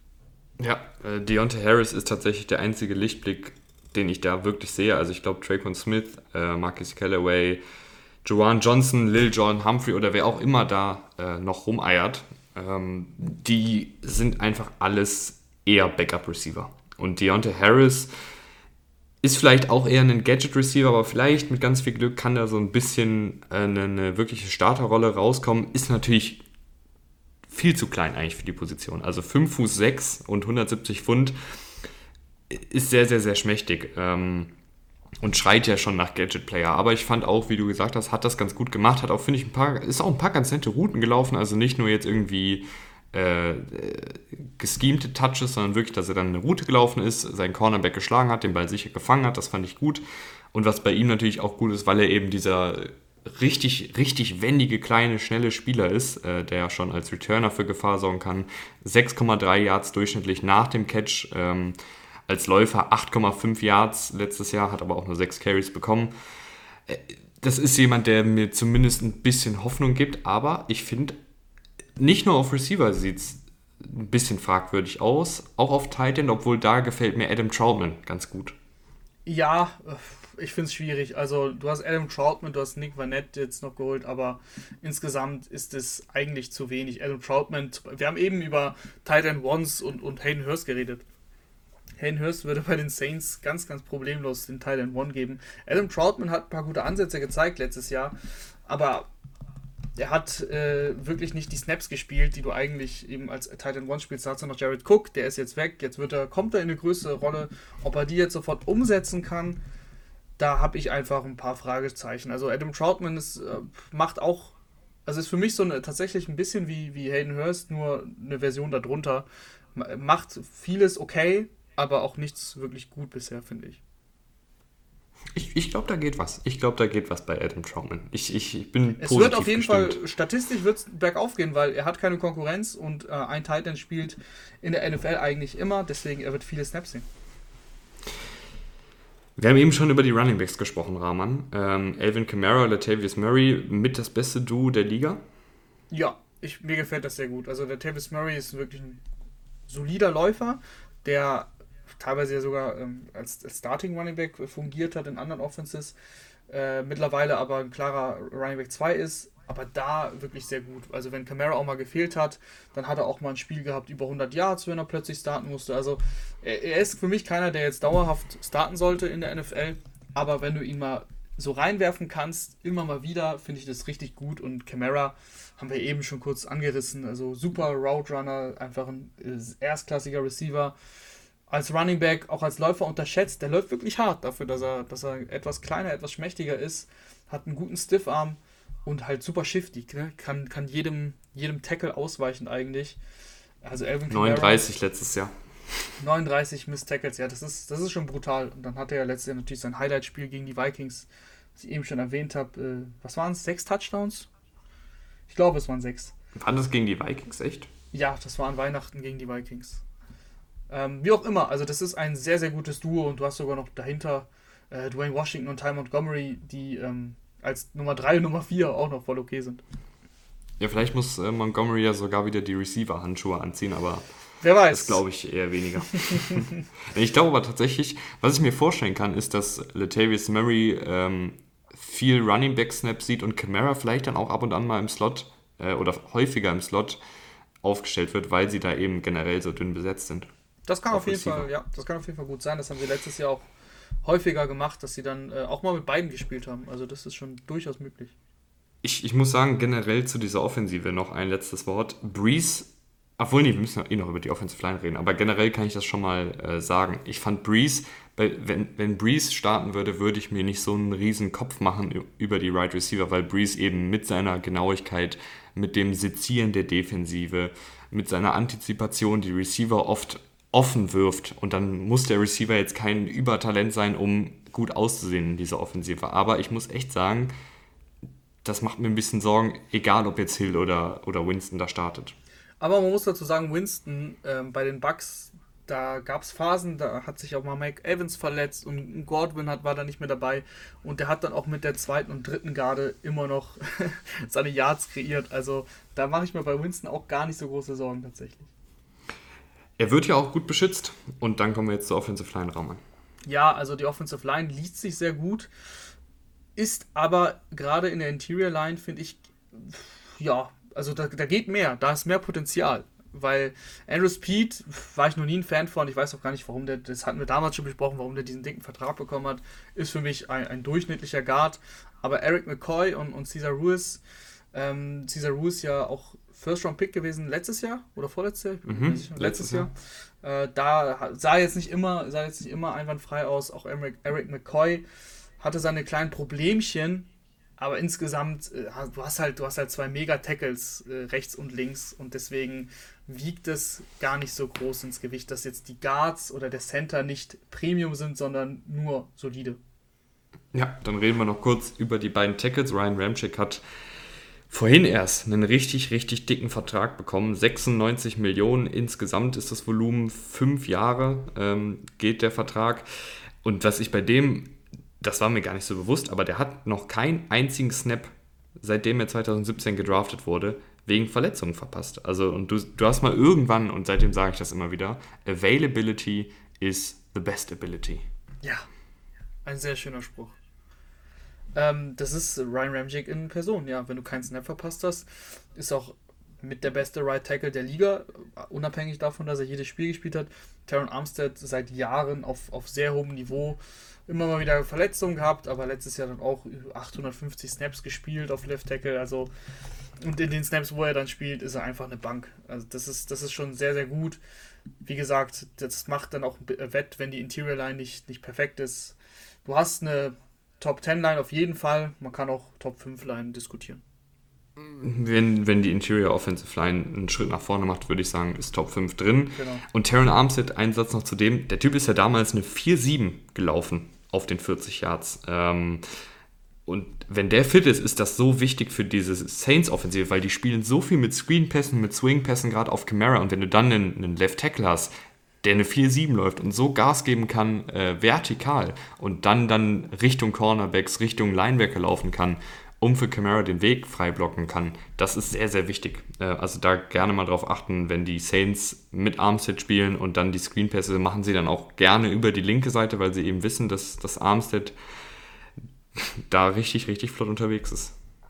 Ja, dann gehen wir mal in die, zur, zur Defensive. Die Saints haben nicht nur in der Offensive Spieler verloren, wie, wie Sanders oder Breeze, auch in der Defensive ist da schon Trey Hendrickson jetzt weg, Sheldon Rankett ist nicht mehr da, du hast auf Corner Jenkins verloren, also Janoris Jenkins. Das ist ein kleines Problem, aber ich finde, das haben sie in der, in der Front 7 noch ganz gut gelöst. Ja, ähm, also fangen wir mal an mit dem offensichtlichen. Cameron Jordan ist ein sehr, sehr guter Footballspieler. Ähm, ich mag den sehr, sehr gerne, äh, weil er irgendwie so seit Jahren konstant spielt. Und ich mag das, wenn, wenn Spieler so diese Konstanz reinkriegen und dann auf den, da muss man gar nicht viel drüber reden. Obwohl er jetzt schon 32 ist, ähm, liefert er noch gut ab. Letztes Jahr 57 Pressures wieder da muss ich mir keine Sorgen machen. Und ich finde auch generell sind die auf Edge sehr, sehr gut besetzt, weil Marcus Davenport, man wartet noch so ein bisschen auf den finalen Durchbruch, weil er auch immer wieder mal verletzt war. Aber auch der hat bisher schon ganz gute Ansätze gezeigt. Ähm, ich bin mal vor allen Dingen gespannt auf Peyton Turner, war ja jemand, der mir total gefallen hat. Äh, einige fanden den als ersten Pick viel zu früh. Ich finde ihn sehr, sehr gut. Ähm, ist ein richtig großgewachsener Defensive End, der auch öfter schon mal mit, mit Cameron Jordan verglichen wurde vom, vom Spielstil her. Ich bin mal gespannt auf dieses Edge-Trio, weil das sieht sehr, sehr gut aus. Äh, und Interior Line ähm, muss man, glaube ich, nicht so viel zu sagen. Shai Tuttle ist da wahrscheinlich der Starter auf Nose Tackle, ähm, beziehungsweise auf Defensive Tackle. Die spielen dann in 4-3. Da gibt es ja nicht den, den klaren Nose Tackle. Ähm, ist ganz gut. Vor allen Dingen in der Laufverteidigung als Passwasher bietet er nicht ganz so viel. Und dann David Onemada Rahman letztes Jahr 46 Pressures äh, als Interior Defensive Lineman hatte ich gar nicht so auf dem Zettel, dass der so dominant war. Ja, das ist mir auch aufgefallen. 7 Sacks daraus kreiert, also sehr, sehr stark. Sehr, sehr starker Pass Rusher, auch der Interior Line. Ähm, war ein Viertrunden-Pick. Das war auch jetzt auch so die Saison, sein Durchbruch, sage ich mal. Ist natürlich die Frage, kann er das jetzt halten? Das, war, das waren schon sehr, sehr gute Werte. Er wird vielleicht ein bisschen zurückgehen. Aber nichtsdestotrotz hast du auch dann Interior einen, einen guten Rusher. Scheid Tuttle äh, ist doch übrigens der Spieler gewesen, der Matt Ryan diesen Stiffarm gegeben hat. Mhm. und wo, wo, Roman Motzkus und ich weiß gar nicht, äh, Björn Werner, glaube ich, waren es, bei RAN, die da so eskaliert sind. Das, das ist ja sogar um die Welt gegangen, der, der Call. ähm, du hast jetzt einen Spieler noch nicht genannt, den, den werfe ich noch schnell rein, weil mir auch diese Tiefe so gut gefällt ist äh, Tanon que Passignon. Also das ist wahrscheinlich oh. falsch ausgesprochen. Aber der hat ähm, bei den Chiefs gespielt und wirklich äh, ordentlich Snaps gespielt. Also wirklich da gut eingesetzt worden. Und das hast du den auch noch, also mit, mit Turner, Davenport, Jordan und Passignon. Vier Spieler, die, die, also zumindest Peyton Turner und Passignon werden ja jetzt nicht viele Snaps in dem Sinne sehen, weil Davenport und, und Jordan ja schon gesetzt sind, gerade Jordan. Aber äh, wenn du solche Spieler dann reinwerfen kannst, finde ich, find ich immer gut. Und ich finde auch, dass sie sich auf Linebacker verbessert haben. Also ähm, da werden ja wahrscheinlich, äh, wenn drei Linebacker auf dem Feld sind, Demario Davis, Zach Bourne und Pete Warner starten. Ähm, Demario Davis äh, seit Jahren, würde ich sagen, einer der unterschätzteren Linebacker der Liga, ähm, weil er, äh, wenn Taysom Hill das Schweizer Taschenmesser der Offensive ist, ist Demario Davis das Schweizer Taschenmesser der Defensive. Der kann wirklich ganz, ganz viele Positionen bekleiden. Ähm, die Saints nutzen ihn super gerne als Blitzer, ähnlich wie die Bucks. Devin White hatte letztes Jahr auch, genau wie Devin White, 33 Pressures gesammelt. Ähm, er ist aber auch in der Passverteidigung gut, er ist in der Laufverteidigung gut, er ist ein sicherer Tackler. Ähm, letztes Jahr beispielsweise nur neun Tackles verpasst, was viel klingt, aber für einen Linebacker, der halt ständig in der Nähe des Balls ist, gar nicht mal so viele sind. Ähm, grundsolider Spieler. Und dann mit äh, Pete Warner hast du jemanden athletisch limitiert, aber der hat so viel Erfahrung am College gesammelt und äh, ich weiß nicht, ich tendiere fast schon bei Linebackern eher dazu mittlerweile, vielleicht nicht immer den Überathleten zu nehmen, sondern den, der schon im College das Spiel gut liest, der gut antizipiert, der ein gewisses Spielverständnis schon mitbringt, ähm, der die Calls vielleicht auch in der Defensive schon am College gegeben hat. Weil letztendlich, wenn du auf einer Route geschlagen wirst, böse geschlagen wirst, ähm, dann bringst, dann ist es egal, ob du eine 4-3 oder eine 4-6 läufst. Und Pete Warner läuft halt eher eine 4-6, ist aber dafür sehr, sehr spielintelligent. Also hoffe ich, dass er erst gar nicht ähm, geschlagen wird, mit einer Engelroute zum Beispiel. ja, definitiv. Ähm, Zach Baum, der letztes Jahr Drittrunden-Pick war, hat letztes Jahr dann nicht viel gespielt tatsächlich, aber jetzt ein Enzeloni zum Beispiel nicht mehr da. Da kann Zach Baum dann äh, eingesetzt werden. Ich glaube, er wird deutlich mehr Snaps spielen ist auch gut in Coverage, also besser gerade als Pete, Pete, Warner bin ich mir noch nicht so sicher, ob das, ob das so funktioniert, vor allem im ersten Jahr. Äh, ich glaube, dass Zach Baum da noch, wenn sie gerade mit zwei Linebacker spielen, da davor sein wird. Und äh, der gefällt mir auch in Coverage eigentlich ganz gut. Murray Davis ähm, ist einer meiner Lieblingslinebacker. Ich, ich feiere Demari Davis. Er spielt mit so viel Feuer, der macht alles für die Mannschaft. Äh, das hast du schon ganz gut beschrieben. Das ist ein super, super Spieler an Linebackern, das wird nicht im Endeffekt das Problem sein in deiner Defense oder die Front Seven allgemein. Corner könnte ein Problem werden. Ja, und ich finde, also der ähm, General Manager, dessen Name mir gerade dummerweise entflohen ist. Entflohen äh, oder entfallen? Entfallen. Beides. ich komme nicht drauf, wie der General Manager der Saints gerade heißt. Mickey Loomis habe ich gerade gegoogelt. Ja, Mickey Loomis macht ja normalerweise echt einen guten Job. Also wie der immer den Capspace rumwirbelt, wie der äh, noch Spieler findet im Draft, die die Erwartungen übertreffen, wie der Free Agents holt, die vielleicht bei anderen Teams nicht so genutzt wurden oder nicht richtig genutzt wurden. Und wie der vor allen Dingen für Kadertiefe sorgt. Und ich fand, was die Saints immer ausgemacht hat die letzten Jahre, ist, dass sie viele Cornerbacks hatten und viele gute Cornerbacks hatten. Also da war dann meistens manchmal noch ein Eli Apple, der vierte Cornerback. Ähm, ein Janoris Jenkins war ein, richtig solider Nummer 2 Cornerback. Und jetzt, finde ich, fehlt das so ein bisschen. Also Marshall Lattimore ist gut, aber dahinter fehlt es total, finde ich. Absolut. Also du hast jetzt CJ Gardner Johnson, der in die Rolle vielleicht von äh, Jenkins ja, ich ja. glaube, den behalten sie eher im Slot, glaube ich. Ja, Patrick Robinson kannst du halt auch im Slot einsetzen. Das ist das Ding. Also, ich, irgendeiner muss von denen jetzt Outside spielen. Wer soll es sonst machen? Ich glaube, dass tatsächlich CJ Gardner Johnson die Rolle ausüben wird. Aber wie, wie ihr hört, ähm, wir sind uns uneinig. Wir wissen es auch nicht genau, weil sie einfach auch nichts getan haben. Sie haben Jenkins verloren. Cap Space ist halt ein Riesenproblem seit Jahren und irgendwo spürst du es dann auch so gut, äh, Loomis seinen Job macht ich bin gespannt, ob, ob, ob es eben dann Gardner Johnson wird oder Patrick Robinson. Patrick Robinson ja auch dafür bekannt, eigentlich ein, grundsolider Slot-Corner zu sein. Hatte, glaube ich, 2017 eine sehr, sehr gute Saison. Seitdem dann auch Verletzungen gehabt und nicht mehr so viel gespielt. Ähm, müssen, wir, müssen wir abwarten, aber da fehlt es auf jeden Fall an Tiefe. Ja, und auch an Marshall Lattimore finde ich, der hat komischerweise seit seiner Rookie-Saison immer einen leichten Schritt zurück gemacht. Also ich fand, ähm, ihn in seiner Rookie-Saison deutlich besser als zum Beispiel letztes Jahr. Ja, ich weiß, was du meinst. Die Rookie-Saison war halt auch sehr, sehr gut.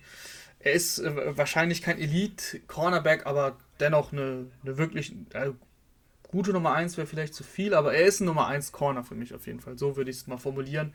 Auch wenn er nicht mehr ähm, das, das Elite-Level, was er, der, ich sag mal, in seiner Rookie-Saison angedeutet hat, das gezeigt hat, äh, dennoch ist er wirklich ein guter Corner. Ja, in, se in seiner Rookie-Saison, ich sage das mal kurz in Zahlen, ähm, in seiner Rookie-Saison knapp 500 Yards zugelassen in der Deckung, 0 Touchdowns und dafür 5 Interceptions gesammelt und 11 Pass-Breakups. Und letztes Jahr 640 Yards zugelassen, 7 Touchdowns zugelassen, nur 2 Interceptions, nur 7 Pass-Breakups. Also irgendwie hat der ist er stetig ein bisschen schlechter geworden. Ist natürlich jetzt nicht schlecht, aber ist halt auch leider nicht mehr der überkrasse Nummer 1 Cornerback, der er nach der Rookie-Saison war, wo man ja noch gedacht hat, okay, geht es jetzt noch weiter nach oben? Nee, leider nicht. Ja, also die Passverteidigung könnte ein Problem sein. Sie haben jetzt als Safety zumindest Marcus Williams, der ein richtig guter Safety ist, auch den Franchise-Tag, glaube ich, bekommen hat.